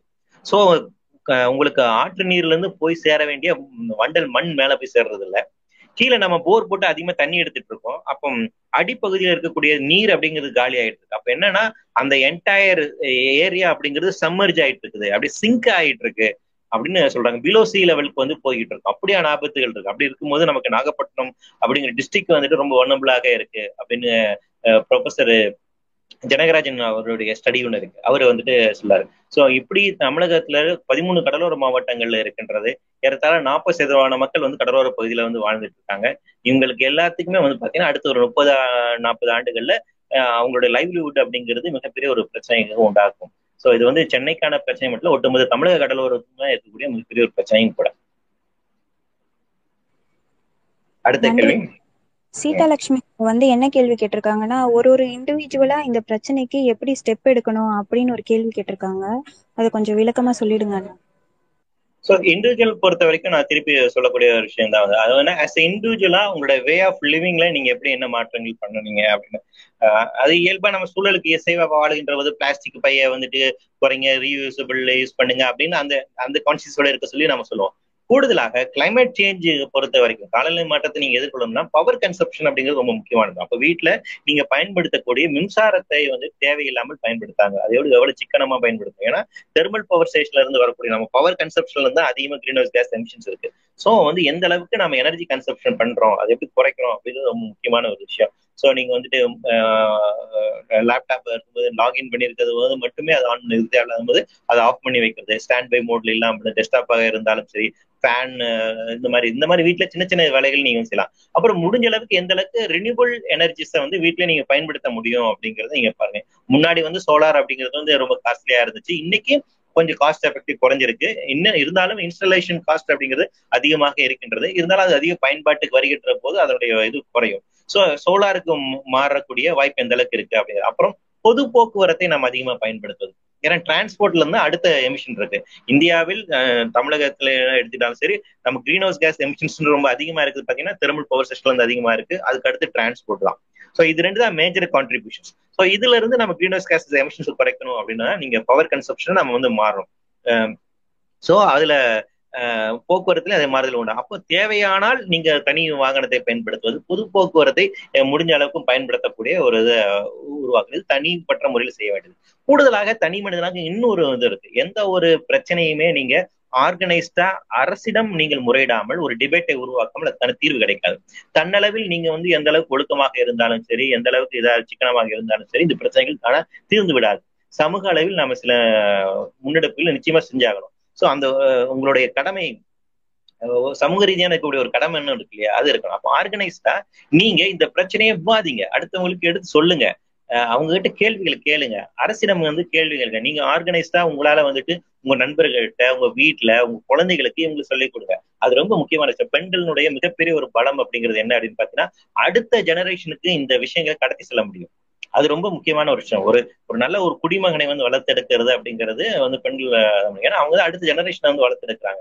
இல்லைங்களா? அந்த அந்த கம்யூனிகேஷன் அப்படிங்கிறது பெண்களுக்கு தான் அதிகமான நிச்சயமா ஆண்களுக்கு அதுல ஒரு ரோல் இருக்கு. அந்த இதெல்லாம் சொல்றேன். ஆனா என்னன்னா பெண்களால அந்த கம்யூனிகேட் பண்ணக்கூடிய அந்த ஸ்கில்ஸ் அப்படிங்கிறது அதிகமாக இருக்கின்றது ஸோ பெண்கள் இது ஒரு முக்கியமான விஷயம் இருக்குவாங்க ஸோ அடுத்த ஜெனரேஷனுக்கு இது எப்படி வந்து கடத்துவது அப்படிங்கிறது. அப்புறம் சொசைட்டியாக ஆஸ் அ குரூப்பா நாம இந்த திட்டங்கள் குறித்தான விவாதங்களில் ஈடுபடுவது இந்த அரசியலை பேசுவது அதன் மூலமாக ஒரு மாற்று சிந்தனைகள் மாற்று அரசியலை நம்ம எந்த ஒரு திட்டமாக இருந்தாலும் அதை கேள்வி கேட்க நம்ம வந்து கத்துக்கணும். அது குறித்து ஒரு விமர்சனத்தை நீங்க வந்து முன்வைங்க. அது ஏற்றுக்கிட்டாலும் சரி எதிர்த்தாலும் சரி. இந்த கொள்கையை சரியா தப்பா அப்படின்னு நீங்க யோசித்து பாருங்க. அதுல பங்களிப்பு நடத்துங்க.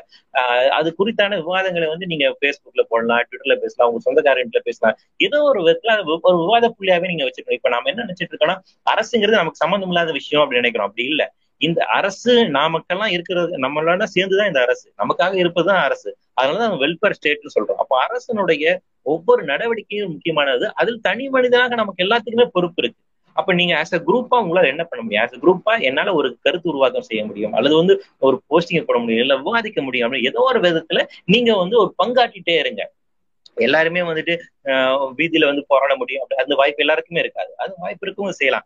ஆர்கனைஸ்டா செய்யறவங்களும் செய்யலாம். எழுதுறவங்க எழுதலாம். பேசுறவங்க பேசலாம். ஏதாச்சும் ஒரு விதத்துல உங்களுடைய கருத்தை உங்களுக்குள்ளே வச்சுக்காதீங்கன்னு மட்டும் நான் சொல்றேன். சோ அதை வந்து நீங்க நண்பர்கிட்ட பேசுங்க சொந்தக்காரங்க கிட்ட பேசுங்க குழந்தைங்க கிட்ட இருந்து பேசுங்க வீட்டுல பெரியவங்க கிட்ட இருந்து பேசுங்க. உரையாட கற்றுக்கொள்ளுங்க அது ஒரு விதாண்டாவாதமாக இல்லாமல் எதிர்கருப்பிற்குரிய கருத்துக்களையும் கேட்டுக்கொண்டு அதில் இருக்கக்கூடிய தர்க்க ரீதியான நியாயங்களுக்கு புரிந்து கொண்டு விவாதிங்கள். ஏன்னா விவாதிப்பதன் மூலமாக மட்டும்தான் ஒரு ஆரோக்கியமான ஜனநாயகத்தை நம்ம வந்து வென்றெடுக்க முடியும். அதன் மூலமாக மட்டும்தான் கொள்கைகளை நாம் கேள்வி கேட்க முடியும். இந்த கொள்கைகளை திட்டங்களை கேள்வி கேட்பதன் மூலமாக மட்டும்தான் நம்ம மாற்றங்களை கொண்டு வர முடியும். அரசினுடைய செயல்பாடில் மாற்றம் இல்லாமல் இதில் மாற்ற முடியாது. தனி மனிதனாக நீங்க என்ன வேணாலும் செஞ்சுட்டாலும் சரி அரசனுடைய திட்டங்கள்ல அரசனுடைய கொள்கையில அதன் மூலமாக உற்பத்தியில மாற்றம் வராம இங்க பெரிய மாறுதல் உண்டாகாது. கிளைமேட் சேஞ்சை பொறுத்த வரைக்கும் அரசியல் ரீதியான இருக்கக்கூடிய எல்லா பிரச்சனைகளுக்கும் இதான் ரொம்ப அடிப்படையான சொல். சோ அந்த விதத்துல தனி மனிதனாக உங்க- நீங்க உங்க உங்களுடைய வாழ்வியல் எந்த அளவுக்கு சூழல் இசைவாக நீங்க வாழ்கின்றீர்களோ அதே போல சமூக தளத்திலும் நீங்கள் செயலாற்ற வேண்டிய ஒரு தேவை இருக்கின்றது. அதுக்கான வரையறை நீங்க வச்சுக்கலாம். உங்களுக்கு அது எது சேஃபர் ஜோன் உங்களுக்கு கம்ஃபர்ட் ஜோன் எது இருக்கு நீங்க ஃபிக்ஸ் பண்ணிக்கலாம். அது இப்படிதான் ஆனா ஏதோ ஒரு விதத்துல நீங்க வந்து ஒரு எதிர்வினை ஆற்றுங்க. பேசுங்க எழுதுங்க ஆஹ் எந்த வகையில வேணாலும் நீங்க ஸோ இந்த இரண்டு நிலையிலும் நீங்க செயல்படணும் அப்படின்னு நான் நினைக்கிறேன். நன்றி. அடுத்து? ரொம்ப பொறுமையா பதில் சொன்னீங்க. நன்றி அண்ணா. அடுத்து கடைக்குட்டி காட்ஸிலா ஸ்பீக்கர்ல இருக்கீங்க. நீங்க உங்க கேள்வியை முன்வைக்கலாம். வணக்கம் எல்லாருக்கும். நான் பேசுறது கேக்குதா? கேக்குது கேட்க சொல்லுங்க. ஓகே. சார் நீங்க சொன்ன விஷயம் எல்லாமே நல்லா இருந்துச்சு. எனக்கு இருக்கிறது ஒரே ஒரு சின்ன கொஸ்டின் தான். மனிதர்கள் வந்து தங்களை மாத்திப்பாங்க அப்படிங்கிற ஒரு நம்பிக்கை உங்களுக்கு இருக்கா? ஏன்னா இது வந்து இந்த கிளைமேட் சேஞ்சுங்கிறது கிட்டத்தட்ட ஃபிஃப்டி இயர்ஸா இது போய்கிட்டு இருக்கு. இன்னும் வந்து உலகத்துல பாதி பேர் இதை இதை வந்து நம்ம மறுக்கிறாங்க. எவ்வளவு பெரிய ஒரு wildfires tsunami flood rain எவ்வளவு வந்தாலும் வந்து இன்னும் நிறைய பேர் வந்து அதை வந்து இது பண்ணல. ப்ளஸ் நிறைய பேருக்கு இது இதை பத்தின ஒரு புரிதலை இல்லாம இருக்கு. நீங்க சொன்ன மாதிரி ஒரு பிளாஸ்டிக் பைய குறைக்கிறத அதை மட்டும் இது பண்றதுனால இது வந்து நிக்க போறது கிடையாது. இந்த ப்ராசஸ் வந்து கண்டிப்பா அது கம்ப்ளீட் ஆகும். நம்மளால வந்து அதை வந்து டிலே பண்ண மட்டும்தான் முடியும்னு ஆல்ரெடி சயின்டிஸ்ட் எல்லாம் சொல்றாங்க. இதுல மனிதர்கள் வந்து எந்த அளவுக்கு அடாப்ட் பண்ண முடியும்? இல்ல அவங்களால மாற முடியும் நீங்க நம்புறீங்களா ஆக்சுவலா ஏன்னா எனக்கு அந்த நம்பிக்கை சுத்தமா இப்ப இல்ல. மொத்தமா போயிடுச்சுன்னு சொல்லுவேன். அன்பே சிவம் படத்துல கமலஹாசன் சொன்ன மாதிரிதான். அப்படியெல்லாம் நம்பிக்கை இல்லாம எல்லாம் இருக்காதீங்க. உங்ககிட்டயும் உங்ககிட்டயும் கடவுள் இருக்காரு எனக்குள்ளயும் கடவுள் இருக்காரு அப்படிங்கறத அதை விட வந்து உங்களுடைய பேர் எனக்கு ரொம்ப பிடிச்சிருக்கு. கடைக்கோட்டி காட்ஸிலா அப்படின்ட்டு. ஸ்கூல் டேஸ்ல வந்து காட்ஸ்ல படம் நான் பார்த்தேன் ஞாபகம் ஸோ அந்த இதுல அது பிரிச்சுங்க ரொம்ப நல்லா இருக்கு.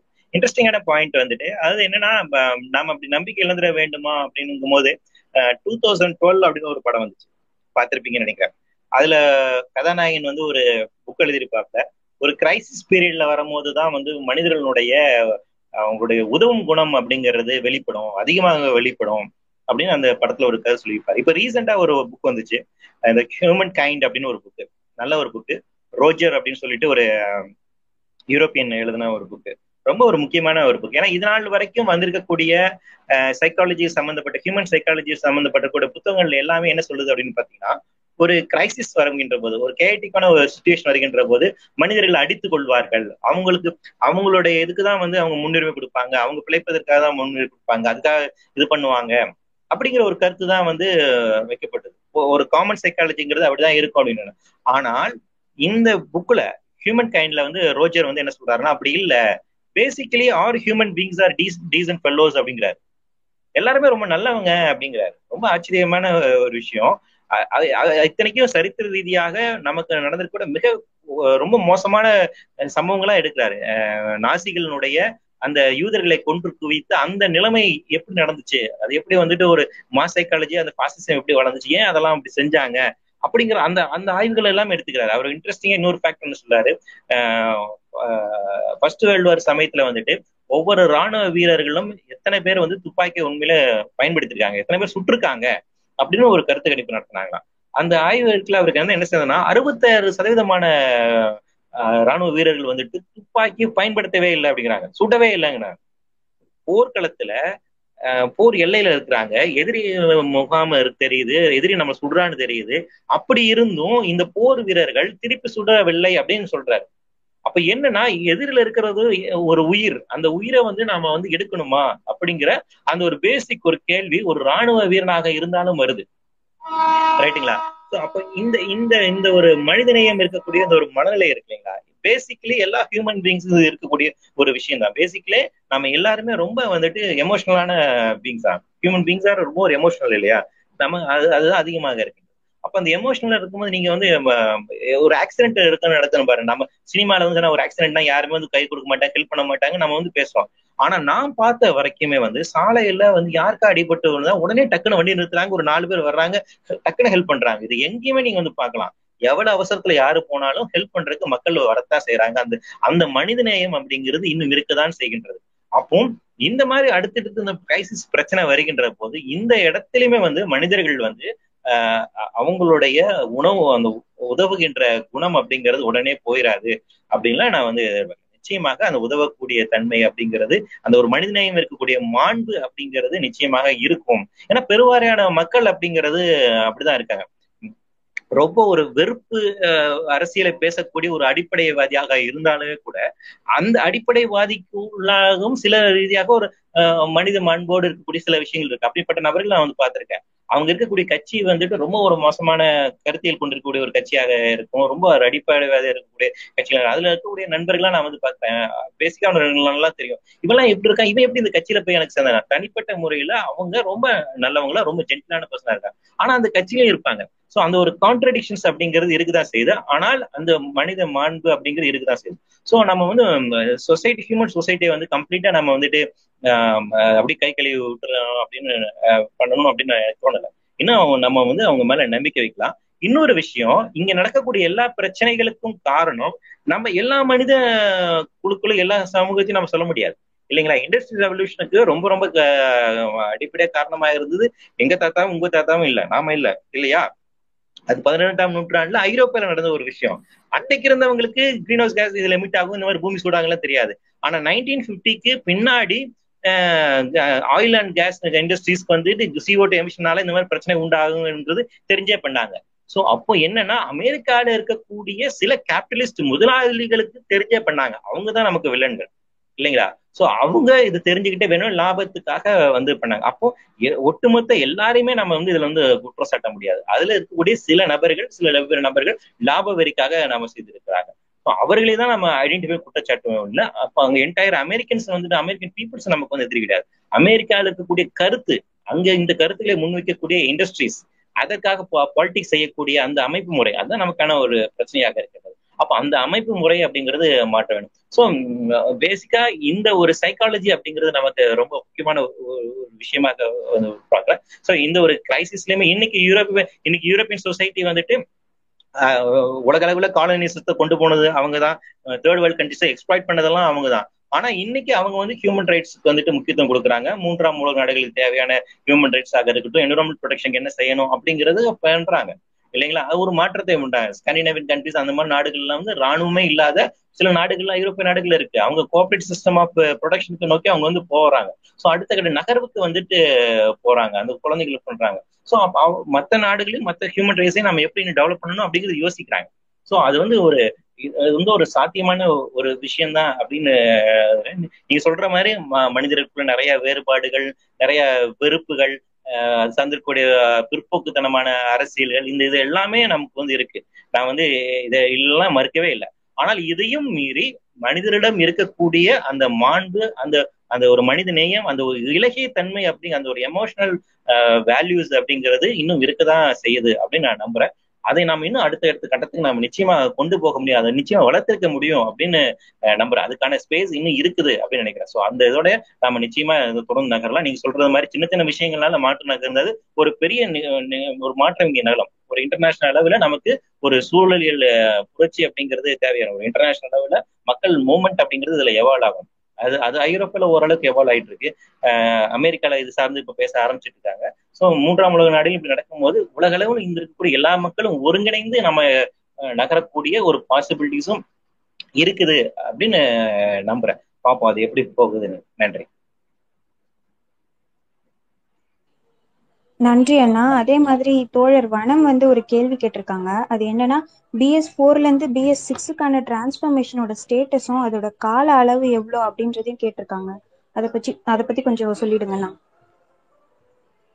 எந்த எந்த டிரான்ஸ்ஃபர்மேஷன் பிஎஸ் ஃபோர்ல இருந்து பிஎஸ் சிக்ஸுக்கான டிரான்ஸ்ஃபர்மேஷன் பத்தின ஸ்டேட்டஸும் அதை பத்தின டைமிங்கும் வந்து கேட்டிருக்காங்க.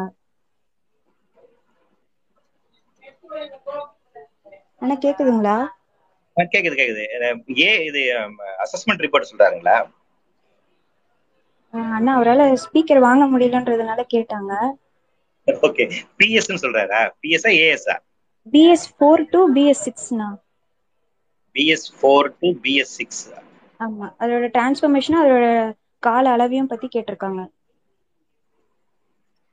பிஎஸ்ன்னு எதை மீன் பண்றான்னு எனக்கு வந்துட்டு தெரியலீங்களே. நான் வேணா அவருக்கு மைக்கு கொடுக்க முடியுதான்னு ட்ரை பண்றேன். அதுக்குள்ள வேற யாராவது மைக்கு கொஞ்சம் ரெக்வஸ்ட் கொடுத்தீங்கன்னா நல்லா இருக்கும்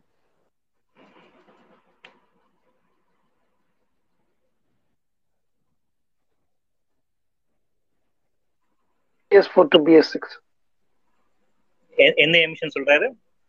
Vehicle emission vehicle Vehicle. Engine emission okay. Sorry sir BS ஃபோர்ல இருந்து பிஎஸ் சிக்ஸ் வந்து அதை அதை பத்தி தான் அவங்க சொல்றாங்கன்னு நினைக்கிறேன். Okay okay okay vehicle vehicle emission பொறுத்த வரைக்கும் இப்போ வந்துட்டு இன்னைக்கு ஒரு நியூஸ் வந்திருக்கு. அதாவது வந்து டிரான்ஸ்போர்ட்ல வந்துட்டு நிதி ஆயோக் அப்படிங்கிறவும் நம்ம வேர்ல்டு ரிசர்ச் இன்ஸ்டிடியூஷனும் சேர்ந்துட்டு வந்துட்டு ஒரு தனியா வந்து ஒரு ஃபாரம் வந்து உருவாக்கியிருக்காங்க. ஸோ கம்ப்ளீட்டா கிரீன் ஹவுஸ் கேஸ் ரெடியூட் பண்ணக்கூடிய சேஞ்சஸ்ல வந்து நம்ம டிரான்ஸ்போர்ட் எப்படி கொண்டு வரலாம் அல்டிமேட்டா வந்து எல்லாருமே பேசக்கூடிய அதுல வந்து பாத்தீங்கன்னா எலக்ட்ரிக் வெஹிக்கிள வந்து நம்ம எலக்ட்ரிக் வெஹிக்கிளா கன்வெர்ட் பண்ணணும் அப்படின்னு. ஆனா என்ன பிரச்சனைனா இந்தியால நாம இன்னும் அதுக்கு ஒரு டார்கெட்டை வந்து ஃபிக்ஸ் பண்ணல. இந்த ஒரு இந்த ஒரு பீரியட்ல வந்து நம்ம பண்ணணும் அப்படிங்கிறது. அதுதான் இந்தியாவில் இருக்கக்கூடிய மிகப்பெரிய ஒரு பிரச்சனை வந்து. இந்தியாவில் வந்து நம்ம டுவெண்ட்டி தேர்ட்டிக்குள்ள வந்துட்டு பாரிஸ் அக்ரிமெண்ட்டை நம்ம என்ன ஒத்துக்கிட்டு வந்திருக்கோம்னு பாத்தீங்கன்னா டுவெண்ட்டி தேர்ட்டிக்குள்ள தேர்ட்டி பர்சன்டேஜ் ஆஃப் நம்ம கிரீன் ஹவுஸ் கேஸ் எமிஷன்ஸை வந்து நம்ம வந்து ரெடியூஸ் பண்றோம் அப்படிங்கிற ஒரு ப்ராமிஸ் பண்ணியிருக்கோம். அது வந்து பாரிஸ் அக்ரிமெண்ட்ல இந்த நேஷனல் டிட்டர்மைண்ட் எமிஷன் ரேட் அப்படின்னு வந்து நம்ம சொல்லுவோம். இன்டர்நேஷனல் நேஷனல் டிட்டர்மைண்ட் ஸோ அதன்படி முப்பது சதவீதம் நம்ம வந்து குறைக்கிறோம். ஆனா நெட் ஜீரோ நாம் எப்போ கொண்டு போறோம் அப்படின்னு டார்கெட்டை ஃபிக்ஸ் பண்ணல. இப்போ ஐரோப்பியன் யூனியன் பொறுத்த வரைக்கும் பாத்தீங்கன்னா இரண்டாயிரத்தி ஐம்பதாம் ஆண்டுக்குள்ளாக கம்ப்ளீட்டா கிரீன் ஹவுஸ் கேஸ் எமிஷன்ஸே இங்க நாட்டுல இருக்காது. ஐரோப்பிய யூனியன் ஃபுல்லா இருக்காது. ஜீரோ கொண்டு வந்துருவோம்னு நம்ம சொல்றாங்க. இந்தியா அப்படி ஒரு டார்கெட் நம்ம இன்னும் ஃபிக்ஸ் பண்ணல. இந்த- இந்த ஆல்ரெடி நம்ம சுப்ரீம் கோர்ட்ல இந்த இந்த வெஹிக்கிள் இது சம்பந்தமா கேஸ் வரும்போது ஆல்ரெடி என்ன பண்ணாங்கன்னா ஒரு ஃபைவ் இயர்ஸ் டைம் பீரியட் டெல்லியில இருக்கிற அந்த இதுக்கு வந்து கொடுத்தாங்க. பட் ஆல் ஓவர் இந்தியாவுக்கு வந்து நமக்கான அப்படி ஒரு டைம் பீரியட் அப்படிங்கிறது நமக்கு வந்துட்டு இல்ல. பிரச்சனை அதுதான். நமக்கு என்னன்னா ஒவ்வொரு இதுக்குமே நமக்கு வந்து டைம் பீரியட் வைக்கல. இப்போ இந்தியாவில் சோலார் கொண்டு வருவதற்கானவும் நம்ம இவ்வளவு திட்டங்கள் வச்சிருக்கிறோம் அப்படின்னு அவங்க சொல்றோமே ஒழிய இதை இவ்வளவு காலகட்டத்துக்குள்ள நம்ம வந்து அச்சீவ் பண்ணுவோம். தெர்மல் இதை எல்லாமே இவ்வளவு காலத்துக்குள்ள நம்ம வந்து எல்லாத்தையுமே வந்து ஷட் டவுன் பண்ணிடுவோம் அப்படின்னு ஒரு டார்கெட் வச்சிருக்கோமா அப்படின்னு கேட்டீங்கன்னா இல்ல. அந்த டிரான்சிஷன் பீரியட் அப்படிங்கிறது நாம இந்தியா அளவில் டார்கெட் பண்ணல. பாரிஸ் அக்ரிமெண்ட் வந்து உங்களுக்கு டூ தௌசண்ட் டுவெண்ட்டி தேர்ட்டிக்குள்ள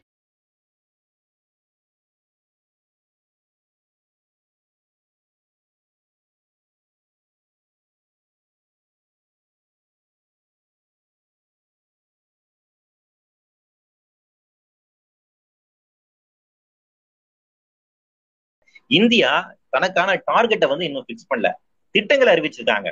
இதெல்லாம் மாத்த போறோம். இவ்வளவு ரினியூபிள்ஸ் நாம கொண்டு வர போறோம். இவ்வளவு சோலார் இது வந்து கொண்டு வர போறோம். இந்தந்த வேலையெல்லாம் செய்யறோம் அப்படின்னு கிளைமேட் சேஞ்ச் எதுக்குள்ள இதெல்லாம் செய்யறோம்னு ஒரு பக்கத்துல சொல்றாங்க. இன்னொரு பக்கத்துல மீத்தேன் ஹைட்ரோ கார்பன் திட்டங்களையும் அதிகரிக்கிறாங்க.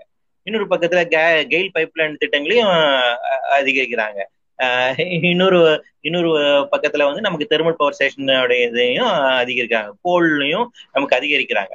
ஸோ அப்போ அதனால என்ன வந்து நமக்கு வந்து பிரயோஜனம்? அப்ப இதை ஷட் டவுன் பண்ணிட்டு இதை எப்படி இந்த டா இந்த டைம் பீரியடுக்குள்ள கொண்டு வரதுன்னு நம்ம யோசிக்கணும்ல. ஸோ அந்த வகையில நமக்கு வந்து அது எலக்ட்ரிக் வெஹிக்கிளாக இருந்தாலும் சரி அதர் எமிஷன்ஸ் குறைப்பதற்கான திட்டங்களாக இருந்தாலும் சரி டார்கெட் அப்படிங்கிறது இந்தியாவில் இல்லை. அதுதான் ரொம்ப யதார்த்தமான ஒரு கஷ்டமான விஷயமாக இருக்கு. அடுத்து? நன்றி அண்ணா. வேற யாராவது மைக் ரிக்வெஸ்ட் கொடுக்கறதா இருந்தா கொடுக்கலாம்.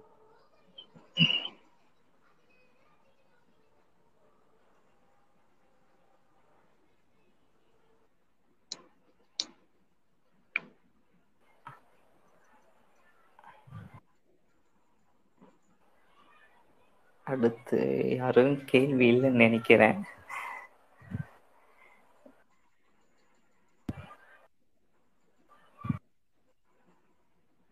லிசனர்ஸ் உங்களுக்கு ஏதோ கொஷின் ஏதோ டவுட் இருந்தால் நீங்கள் கேட்கலாம். ஸ்பீக்கர் வந்து. ஓகே நல்ல பாம்பு ப்ரோ மைக் கொடுங்க. ஒன்றே நல்ல பாம்பு.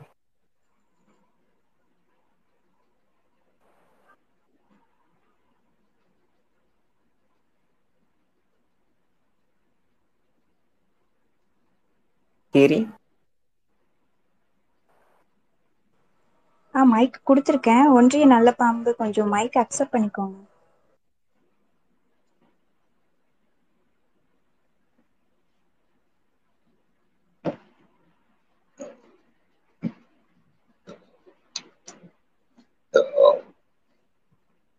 இல்லை. நல்லவன் ப்ரோ உங்களுக்கு இன்வைட் பண்ணியிருக்காங்க நீங்கள் அக்செப்ட் பண்ணிட்டு பேசலாம். அவருக்கு வரல போல. ஹேண்ட் ரைஸ் பண்ணிட்டே இருக்காங்க.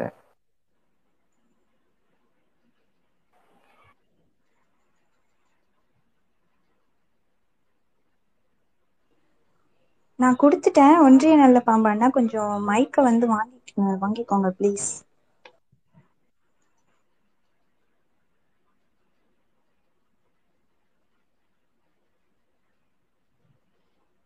ஓகே um, தங்கமயில் வேற யாரும் கொஷின் இல்லைன்னு நினைக்கிறேன். நீங்க அப்படியே கன்க்ளூஷன் ஃபினிஷ் பண்ணி.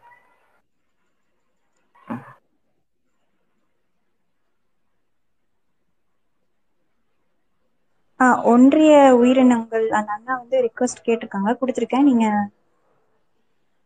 நீங்க பேசுங்க அண்ணா.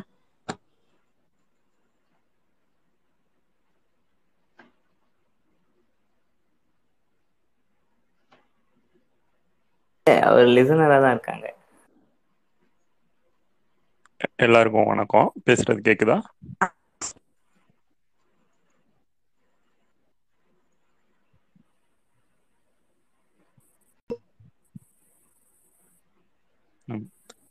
ஹலோ வணக்கம். கேக்குதா பேசுறது?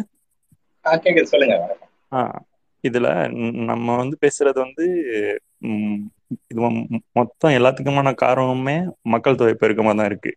நீங்க சொல்ற எந்- எந்த தீர்வா இருந்தாலுமே ஒரு பக்கம் மக்கள் தொகை பெருகிட்டே இருக்கும்போது இந்த தீர்வு எல்லாமே திரும்ப திரும்ப மழுங்கிக்கிட்டே தான் வரும். அப்போ மக்கள் தொகை பெருக்கம் அதோட சமூக ரீதியா நம்ம அதை எப்படி எதிர்கொள்ளணும்? அதுக்கான பதில். இல்ல காலநிலை மாற்றத்தை பொறுத்த பொறுத்த அளவுல வந்து பாத்தீங்கன்னா மக்கள் பெருக்கம் அப்படிங்கிறது காரணம் இல்லை. இதுக்கு பேசிக்கான காரணம் வந்து நம்ம ப்ரொடக்ஷன் தான் இண்டஸ்ட்ரியல் ரெவல்யூஷன் தான் இண்டஸ்ட்ரியல் ரெவல்யூஷன் பின்னாடி அது பொறுப்பா கிரீன் ஹவுஸ் கேஸ் எமிஷன்ஸ் தான். So green house gas emissions அப்படிங்கிறது மேஜரா நமக்கு வந்துட்டு இண்டஸ்ட்ரீஸ் வந்து அஹ், வரக்கூடிய ஒரு இதுதான். இந்த இண்டஸ்ட்ரீஸுமே வந்து பாத்தீங்கன்னா வளர்ந்த நாடுகளில் இருக்கக்கூடிய இண்டஸ்ட்ரீஸ் வெளியேறின கிரீன் ஹவுஸ் கேஸ் எமிஷன்ஸ் தான் அதிகம். குறிப்பாக உங்களுக்கு எண்பது தொண்ணூறுகளுக்கு பின்பாக தான் இந்தியா சைனாவில இருந்து கிரீன் ஹவுஸ் கேஸ் எமிஷன்ஸ் அதிகமாக இருக்கு. அதற்கு முன்பான காலகட்டத்துல வந்து பாத்தீங்கன்னா வளர்ந்த நாடுகள் சொல்லக்கூடிய ஐரோப்பியா அமெரிக்கா கனடா ஜப்பான் ரஷ்யா. இந்த முப்பத்தி ரெண்டு நாடுகள் அனெக்ஷன்ஸ் ஒன் கண்ட்ரிஸ் சொல்லுவாங்க. இந்த முப்பத்தி ரெண்டு நாடுகள் தான் காரணம். இந்த முப்பத்தி ரெண்டு நாடுகள்ல இருக்கக்கூடிய பாப்புலேஷன் பாத்தீங்கன்னா ரொம்ப ரொம்ப கம்மி. உங்களுக்கு ஏஷியா அண்ட் ஏஷியால தான் உங்களுக்கு பாப்புலேஷனே அதிகம். இல்லைங்களா? ஆனா ஏசியால இருக்கக்கூடிய மக்கள் இந்த அளவுக்கு கிரீன் ஹவுஸ் கேஸ் உற்பத்தி பண்ணல. இந்த கிரீன் ஹவுஸ் கேஸ் உற்பத்தி எல்லாமே ஹை பெர் கேபிட்டா எமிஷன்ஸ் இன்னைக்கும் வந்து அமெரிக்கன் சிட்டிசன் தான் அதிகமாக கிரீன் ஹவுஸ் கேஸ் எமிட் பண்றாங்க. இந்தியாவில் வந்து நம்ம வந்து ஆஸ் எ சொசைட்டியா நம்ம கிரீன் ஹவுஸ் கேஸ் எமிஷன்ஸ் அதிகமா இருக்கக்கூடிய பெர் கேபிட்டா எமிஷன்ஸ் வந்து நான் இந்தியாவில் ரொம்ப கம்மியா இருக்கு. அப்போ இங்க ஜனத்தொகை அப்படிங்கிறது இந்த காலநிலை மாற்றத்துக்கு காரணம் அல்ல. ஆனா இது இது நமக்கு வந்து இந்த அடி எதிர்காலத்தில் எல்லாருக்குமான உணவை நம்ம எப்படி உறுதி செய்வது அவர்களுக்கான வசதிகளை எப்படி கொண்டு போவது அப்படிங்கிறதுக்கு ஒரு முக்கியமான ஒரு சவாலாக இருக்கலாம். அது ஒரு மிகப்பெரிய ஒரு பிரச்சனையா நான் வந்து சொல்ல பார்க்க மாட்டேன். அது வந்து ஒரு நிச்சயமா நமக்கு வந்து ஒரு சவால் தான். ஆனால் இதையும் மீறி நம்ம பூமியில நமக்கு தற்போது இருக்கக்கூடிய இந்த புள்ளி விவரங்கள் பத்தி நமக்கான உணவு உற்பத்தியிலேயோ இல்ல பிற இயற்கை வளங்கள்ல வந்து பாத்தீங்கன்னா நிச்சயமா நம்ம வந்து இந்த இருநூறு கோடி பேரை சர்வே பண்ண முடியும். அதுக்கான பாசிபிலிட்டிஸ் இருக்குது. ஆனா ஒரே விஷயம் நம்ம என்ன பண்ணணும்னு பாத்தீங்கன்னா தேவைக்கான உற்பத்தி அப்படிங்கிறது ஆடம்பரத்திலான உற்பத்தியில இருந்து மாதிரி தேவைக்கான உற்பத்தி அப்படின்னு நம்ம மாறுகின்ற போது நிச்சயமாக எல்லாருக்குமான உணவை நம்ம வந்து உறுதி செய்ய முடியும். எல்லாருக்கான வளர்ச்சியை நாம வந்து உறுதி செய்ய முடியும். அதுக்கான பாசிபிலிட்டிஸ் இருக்கு. இப்போ வந்து ஃபார் எக்ஸாம்பிள் நீங்க வந்துட்டு ஒரு பெரிய ஒரு சேட்டு விட்டு கல்யாணத்துல வேஸ்ட் ஆகக்கூடிய உணவு எடுத்துக்கோங்க.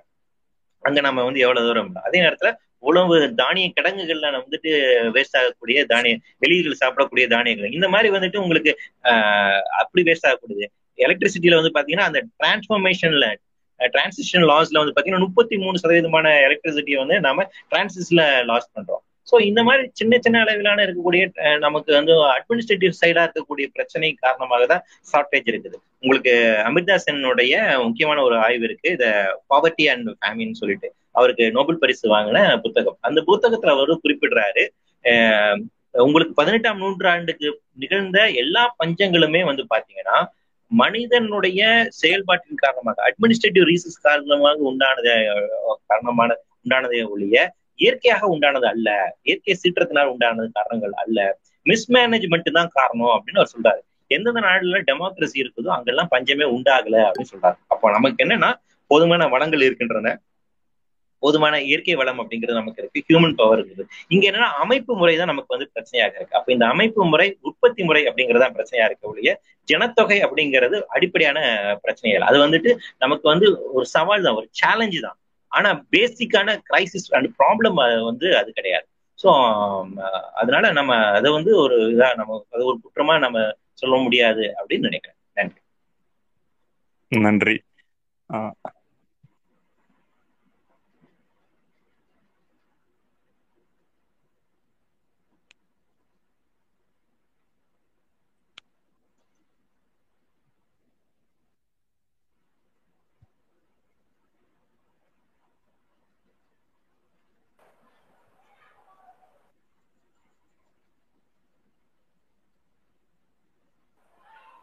வேற யாரோ கொஸ்டின் இருந்தா நீங்க ஸ்பீக்கர்ல வந்து கொஸ்டின் கேட்கலாம். கடைக்குட்டி நீங்க கேட்கலாம். ஹேண்ட் ரைஸ் பண்றீங்க. வணக்கம். சார் இப்போ வந்து தமிழ்நாட்டில் இல்லை இந்தியாவில் வந்து இந்த சோலார் பேனல்ஸை வந்து யூஸ் பண்ணுறதுக்கான ஒரு பிளான் வந்து போட்டிருக்காங்க. பட் அது வந்து ஹண்ட்ரட் பர்சன்ட் வந்து எஃபெக்டிவாக இது பண்ணல. இன்ஃபேக்ட் அந்த பிளான்ஸ் வந்து ஒரு காம்ப்ரமைசிவ் பிளானாகவும் இல்லை. நீங்கள் இப்போ ஜெர்மனியெல்லாம் எடுத்துட்டீங்கன்னா எல்லா வீட்டு மேலேயும் ஒரு நாலு சோலார் பேனலோ இல்லை குறைஞ்சபட்சம் அவங்க போட்டு ஒரு அமௌண்ட் வந்து கிரியேட் பண்றாங்க. பட் தமிழ்நாட்டில் வந்து இன்சென்டிவ்ஸ் எல்லாம் கொடுத்தும் கூட சப்சிடி எல்லாம் கொடுத்தும் கூட இன்னும் வந்து அங்க வந்து ஒரு பரவலான ஒரு தாக்கம் வரலையே. ஏன்? எந்த இடத்துல வந்து இது வந்து இந்த பாலிசி வந்து ஃபெயிலியர் ஆகுது? நம்ம மேக் பண்றதுல. அப்படின்னு உங்களோட உங்களோட அனாலிசிஸ் இருந்துச்சா சொல்லுங்க. இரண்டு விதமான காரணங்கள் வந்துட்டு. ஃபர்ஸ்ட் வந்து என்னன்னா நம்ம டபிள்யூடிஓல வந்து நம்ம உறுப்பு நாடா இருக்கும்போது உலகளவு உலக வர்த்தக கழகம் அது உலக அரசியல் உலகமயமாக்கக்கூடிய ஒரு பிரச்சனை.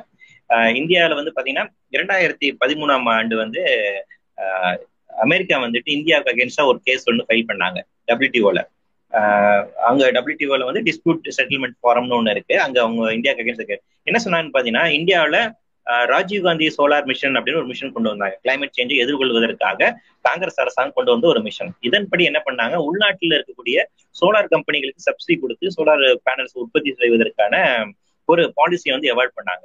இந்த பாலிசி வந்துட்டு டபிள்யூடிஓனுடைய பாலிசிக்கு அகேன்ஸ்டா இருக்குன்னு அமெரிக்க கேஸ் ஃபைல் பண்ணிச்சு. ஏன்னா டபிள்யூடிஓனுடைய பாலிசி படி பாத்தீங்கன்னா சப்சிடிஸ்னே கொடுக்கூடாது அதாவது வந்து உள்நாட்டு கம்பெனிகளும் வெளிநாட்டு கம்பெனியும் சரிசமமா நடத்தணும். உள்டா உள்நாட்டு கம்பெனிக்கு நீங்க வந்து சப்சிடி கொடுக்க கூடாது. அதனாலதான் விவசாயிகளுக்குமே சப்சிடி கொடுக்க கூடாதுன்னு உலக வர்த்தக கழகம் சொல்லுது. அதனாலதான் இந்த ஃபார்மர்ஸ் ஆக்ட் சண்டை போட்டுருக்காங்க. இது வந்து பேசிக்கா இருக்கக்கூடிய பிரச்சனை.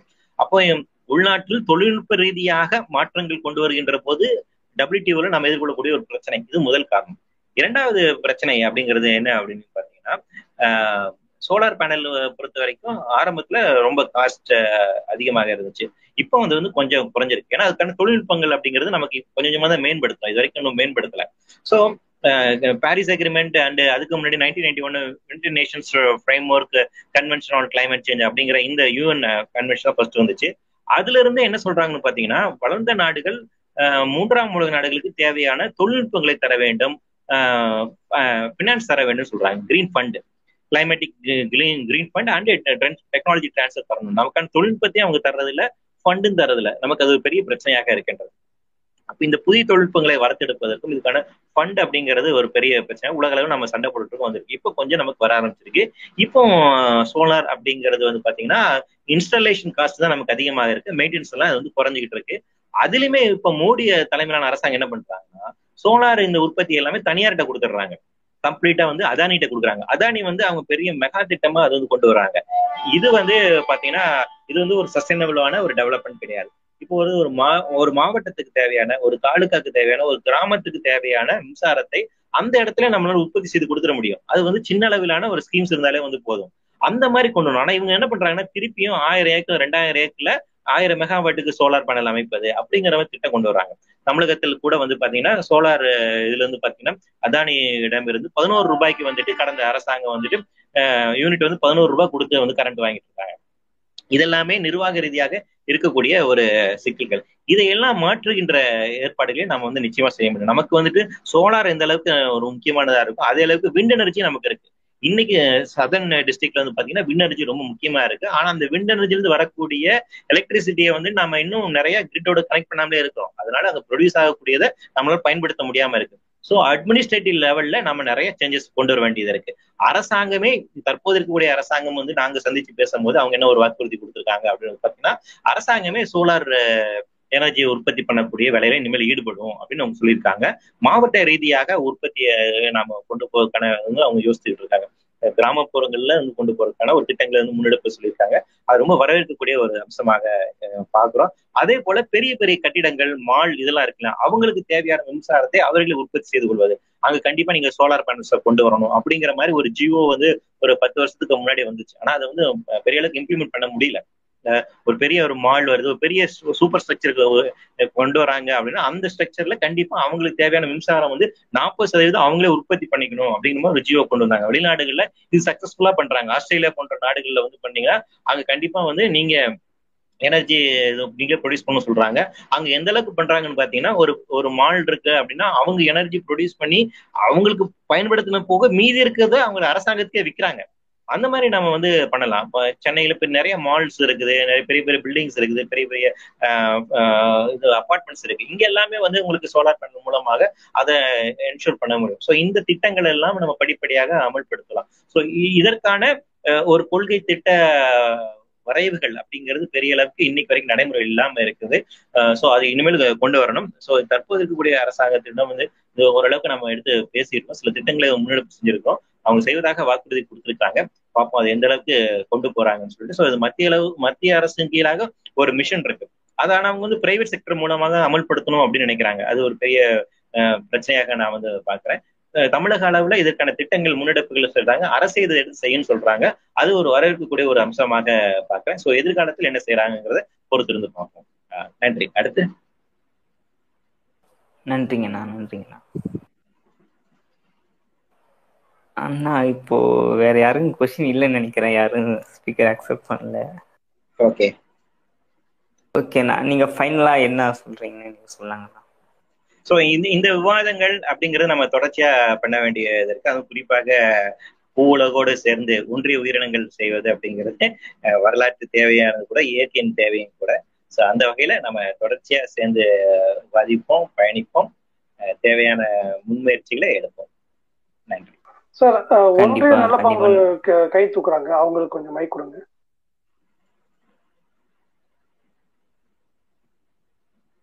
இல்ல ஒரு அக்செப்ட் பண்ண முடியும்னு சொன்னாங்க. தொடர்ந்து கை தூக்கிட்டே இருக்காங்க. அதனால சொன்னேன். எனக்கு லாஸ்டா ஒரு கேள்வி இருக்கு சார். சொல்லுங்க சொல்லுங்க. சார் இப்போ பாத்தீங்கன்னா யூரோப்ல இருக்க சின்ன சின்ன கிராமம் நிறைய கிராமம் தான் இருக்கு. அந்த கிராமங்கள் எல்லாமே பாத்தீங்கன்னா டீசென்ட்ரைஸ்டா வச்சிருக்காங்க. ஒவ்வொரு கிராமத்துலயும் சில கிராமங்களும் சொந்தமா வந்து விண்மில்ஸ் ஒன்று ரெண்டு விண்மில்ஸ் வாங்கி வச்சிருக்காங்க. பிளஸ் வந்து ஒரு சின்ன ஒரு சோலார் ஃபீல்டு அவங்க வந்து டெவலப் பண்ணி அவங்களோட அந்த கிராமத்துக்கு தேவையான எனர்ஜியை வந்து அவங்களே வந்து யூஸ் பண்ணிக்கிறாங்க. பட் ஆனால் தமிழ்நாட்டில் இந்த மாதிரியான ஒரு மாடல் வந்து இன்னமும் வந்து நம்ம இம்ப்ளிமெண்ட் பண்ணாதது ஒரு இதாக இருக்கு. இதுக்கு மேலே பார்த்தீங்க அப்படின்னா நீங்கள் எனர்ஜி அந்த சோலார் காஸ்ட் வந்து சொன்னீங்க.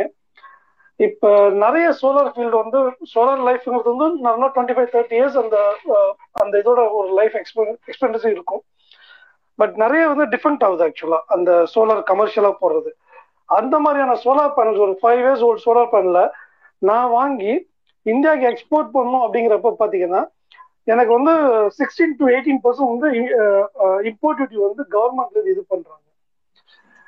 எயிட்டீன் பர்சன்ட் வந்து import duty plus eighteen percent VAT GST VAT எல்லாமே பார்த்தா அந்த டியூட்டி வந்து தேர்ட்டி சிக்ஸ் பர்சன்ட் போயிடுது. எங்களால வந்து அதுல இது பண்ணவும் முடியறது இல்லை சில டைம் இங்க ஏகப்பட்ட சோலார் ஃபீல்டு வந்து அவைலபிளா இருக்கு ஆக்சுவலா சேல் பண்றதுக்கு. ரொம்ப சீப்பான பிரைஸ்ல பட் ஆனா அதை வந்து இந்தியா கொண்டு வர்றதுல பாத்தீங்கன்னா மெயினா அந்த இம்போர்ட் டியூட்டி ஒரு பெரிய ரோல் பிளே பண்ணுது. அதை குறைக்கிறதுக்கு வந்து நீங்க ஏதாவது கவர்மெண்ட்ல வந்து கொஞ்சம் ரெக்கமெண்ட் பண்ணுங்க சார் உண்மைதான். நீங்க சொல்றது அதான். ஏன்னா இந்த இம்போர்ட் அதனாலதான் வந்து நம்ம இன்டர்நேஷனல் லெவல்ல இந்த டாக்ஸ வந்து எப்படி அக்செப்ட் பண்றது அப்படிங்கறத பேசிக்கிட்டு இருக்கோம்.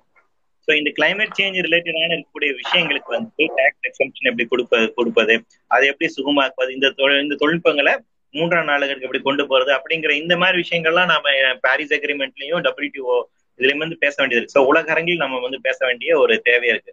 கொள்கை அளவில் நம்ம இதுக்கான முடிவு எடுக்க வேண்டிய அழுத்தங்கள் கொடுக்க வேண்டிய ஒரு விஷயம் இருக்கு. நீங்க குறிப்பிட்டது போல ஒரு கிராமத்துக்கு தேவையான மின்சாரத்தை அந்த கிராமத்துல ரொம்ப எளிமையா கொண்டு வந்துடலாம். சென்னையில ஒரு மாலினுடைய கன்சப்ஷன் ஒரு மணி நேரத்துக்கான அவங்க எலக்ட்ரிசிட்டி கன்சப்ஷன் அப்படிங்கிறது ஒரு வாரத்துக்கு ஒரு கிராமத்துக்கு நம்ம எலக்ட்ரிசிட்டி கொடுத்துடலாம். ஸோ அந்த அளவுக்கு இருக்கு. ஸோ அப்போ அதுதான் இப்போ இங்க என்னன்னா ப்ரொடக்ஷனை வந்து ஒரு இடத்துல போய் டம்ப் பண்றது இருக்குல்ல. கூடங்குளத்துல எடுத்தீங்கன்னா நீங்க ஆறு நியூக்ளியர் பிளான்ட்டை ஒரே இடத்துல போட்டு ஆறாயிரம் மெகாவாட் அப்படிங்கிறது. இன்னொரு இடத்துல வந்துட்டு ரெண்டாயிரம் மூவாயிரம் மெகாவாட் உப்பூர் அனல் நிலையத்துல வந்துட்டு ஆயிரத்தி எண்ணூறு மெகாவாட் அப்படின்னு இப்படி மெகாவாட் ஆயிரக்கணக்கில் நம்ம ஒரே இடத்துல போடுறது அப்படிங்கிறதுல அந்த மாதிரி மெகா திட்டங்கள் அப்படிங்கிறது காலாவதியான திட்டங்கள். அதை நம்ம கைவிடணும் அப்படிங்கிறது இருக்கு. ஸோ அதுக்கு பதிலாக நம்ம டீசென்ட்ரலைஸ்டா ஒவ்வொரு ஏரியாவுக்குமான எனர்ஜி உற்பத்தி எப்படி பண்றது அப்படிங்கும்போது நமக்கு அது ஈஸியா இருக்கும். ஸோ எந்த இடத்துல எது பாசிபிள் எங்க விண்மில் நீங்க வைக்க முடியும்? எங்க வந்து நீங்க ஜியோ தெர்மல் இதை கொண்டு வர முடியும். எங்க நீங்க வந்து சோலார் கொண்டு வர முடியும் அப்படிங்கிற அந்த யோசனை திட்டமிடுதல இருந்தாலே நிச்சயமாக போகும். நீங்க குறிப்பிட்டது போல இந்த பொருளாதார சார்ந்தது கூட இந்த பிரச்சனை இருக்கு. ஸோ அதனாலதான் நமக்கு என்னன்னா டபிள்யூடிஓ அது சார்ந்திருக்கக்கூடிய டாக்ஸ் அப்படிங்கிறது ரொம்ப முக்கியமான விஷயமா இருக்கு. நம்மளுடைய ஃபாரின் பாலிசியில வந்து நம்ம இருக்கணும். இந்தியா எந்த அளவுக்கு கொள்கை ரீதியாக இந்த மேற்கத்திய நாடுகளை எதிர்த்து நின்று தனக்கான உரிமைகளை தட்டி பேசக்கூடிய அளவில் இருக்கிறது அப்படிங்கிற ரொம்ப முக்கியமான விஷயம். அப்ப அந்த இந்த இடத்துல நீங்க ஏன் எங்களுக்கு இவ்வளவு தூரம் இம்போர்ட்டுக்கான டாக்ஸ் இது பண்றீங்க? எங்களுக்கு ஏன் இவ்வளவு காஸ்ட் இது பண்றீங்க? இந்த தொழில்நுட்பத்தை எங்களுக்கு வந்துட்டு தாங்க அப்படின்னு இதெல்லாம் அடிச்சு பேசணும். ஏன்னா இதெல்லாம் நம்மளுடைய உரிமை. ஏன்னா இதெல்லாமே நம்ம வந்து பாரிஸ் அக்ரிமெண்ட்லயும் அதுக்கு முன்னாடி இருக்கக்கூடிய நைன்டி ஒன் அக்ரிமெண்ட்லயும் அடிப்படையான உரிமைகள். வளர்ந்த நாடுகள் நமக்கு தேவையான டெக்னாலஜி தரணும் நமக்கு தேவையான ஃபண்டு தரணும். ஸோ நம்ம அதுக்கு ரைட்டா நம்ம வந்து கிளைம் பண்ண முடியா அந்த பொலிட்டிக்கல் வில் அப்படிங்கிறது நம்ம தற்போதைய அரசிடம் இல்லை. நமக்கான மிகப்பெரிய ஒரு ஸோ அரசியல் ரீதியான நமக்கான இந்த பிரச்சனை இருக்கு அதனால நான் சொல்றேன். திருப்பி திருப்பி நான் இதை இன்சிஸ்ட் பண்ணுறதுக்கான காரணம். அரசியல் ரீதியாக ஒரு தீர்வு இல்லாமல் நம்ம இந்த பிரச்சனையை எதிர்கொள்ள முடியாது. ஸோ அந்த அந்த பொலிட்டிக்கல் சிக்கல் இது இருக்கு. ஸோ அந்த ஒரு பொலிட்டிக்கல் சேஞ்சை நம்ம வந்து உருவாக்க வேண்டிய ஒரு தேவை இருக்கு. ஸோ அதன் மூலமா தான் இது வந்து பாசிபிள்னு நினைக்கிறேன். நன்றி. நன்றிங்கண்ணா. நன்றி கடைக்குட்டி கான்சிலா ஓகே காலநிலை அவசரம்.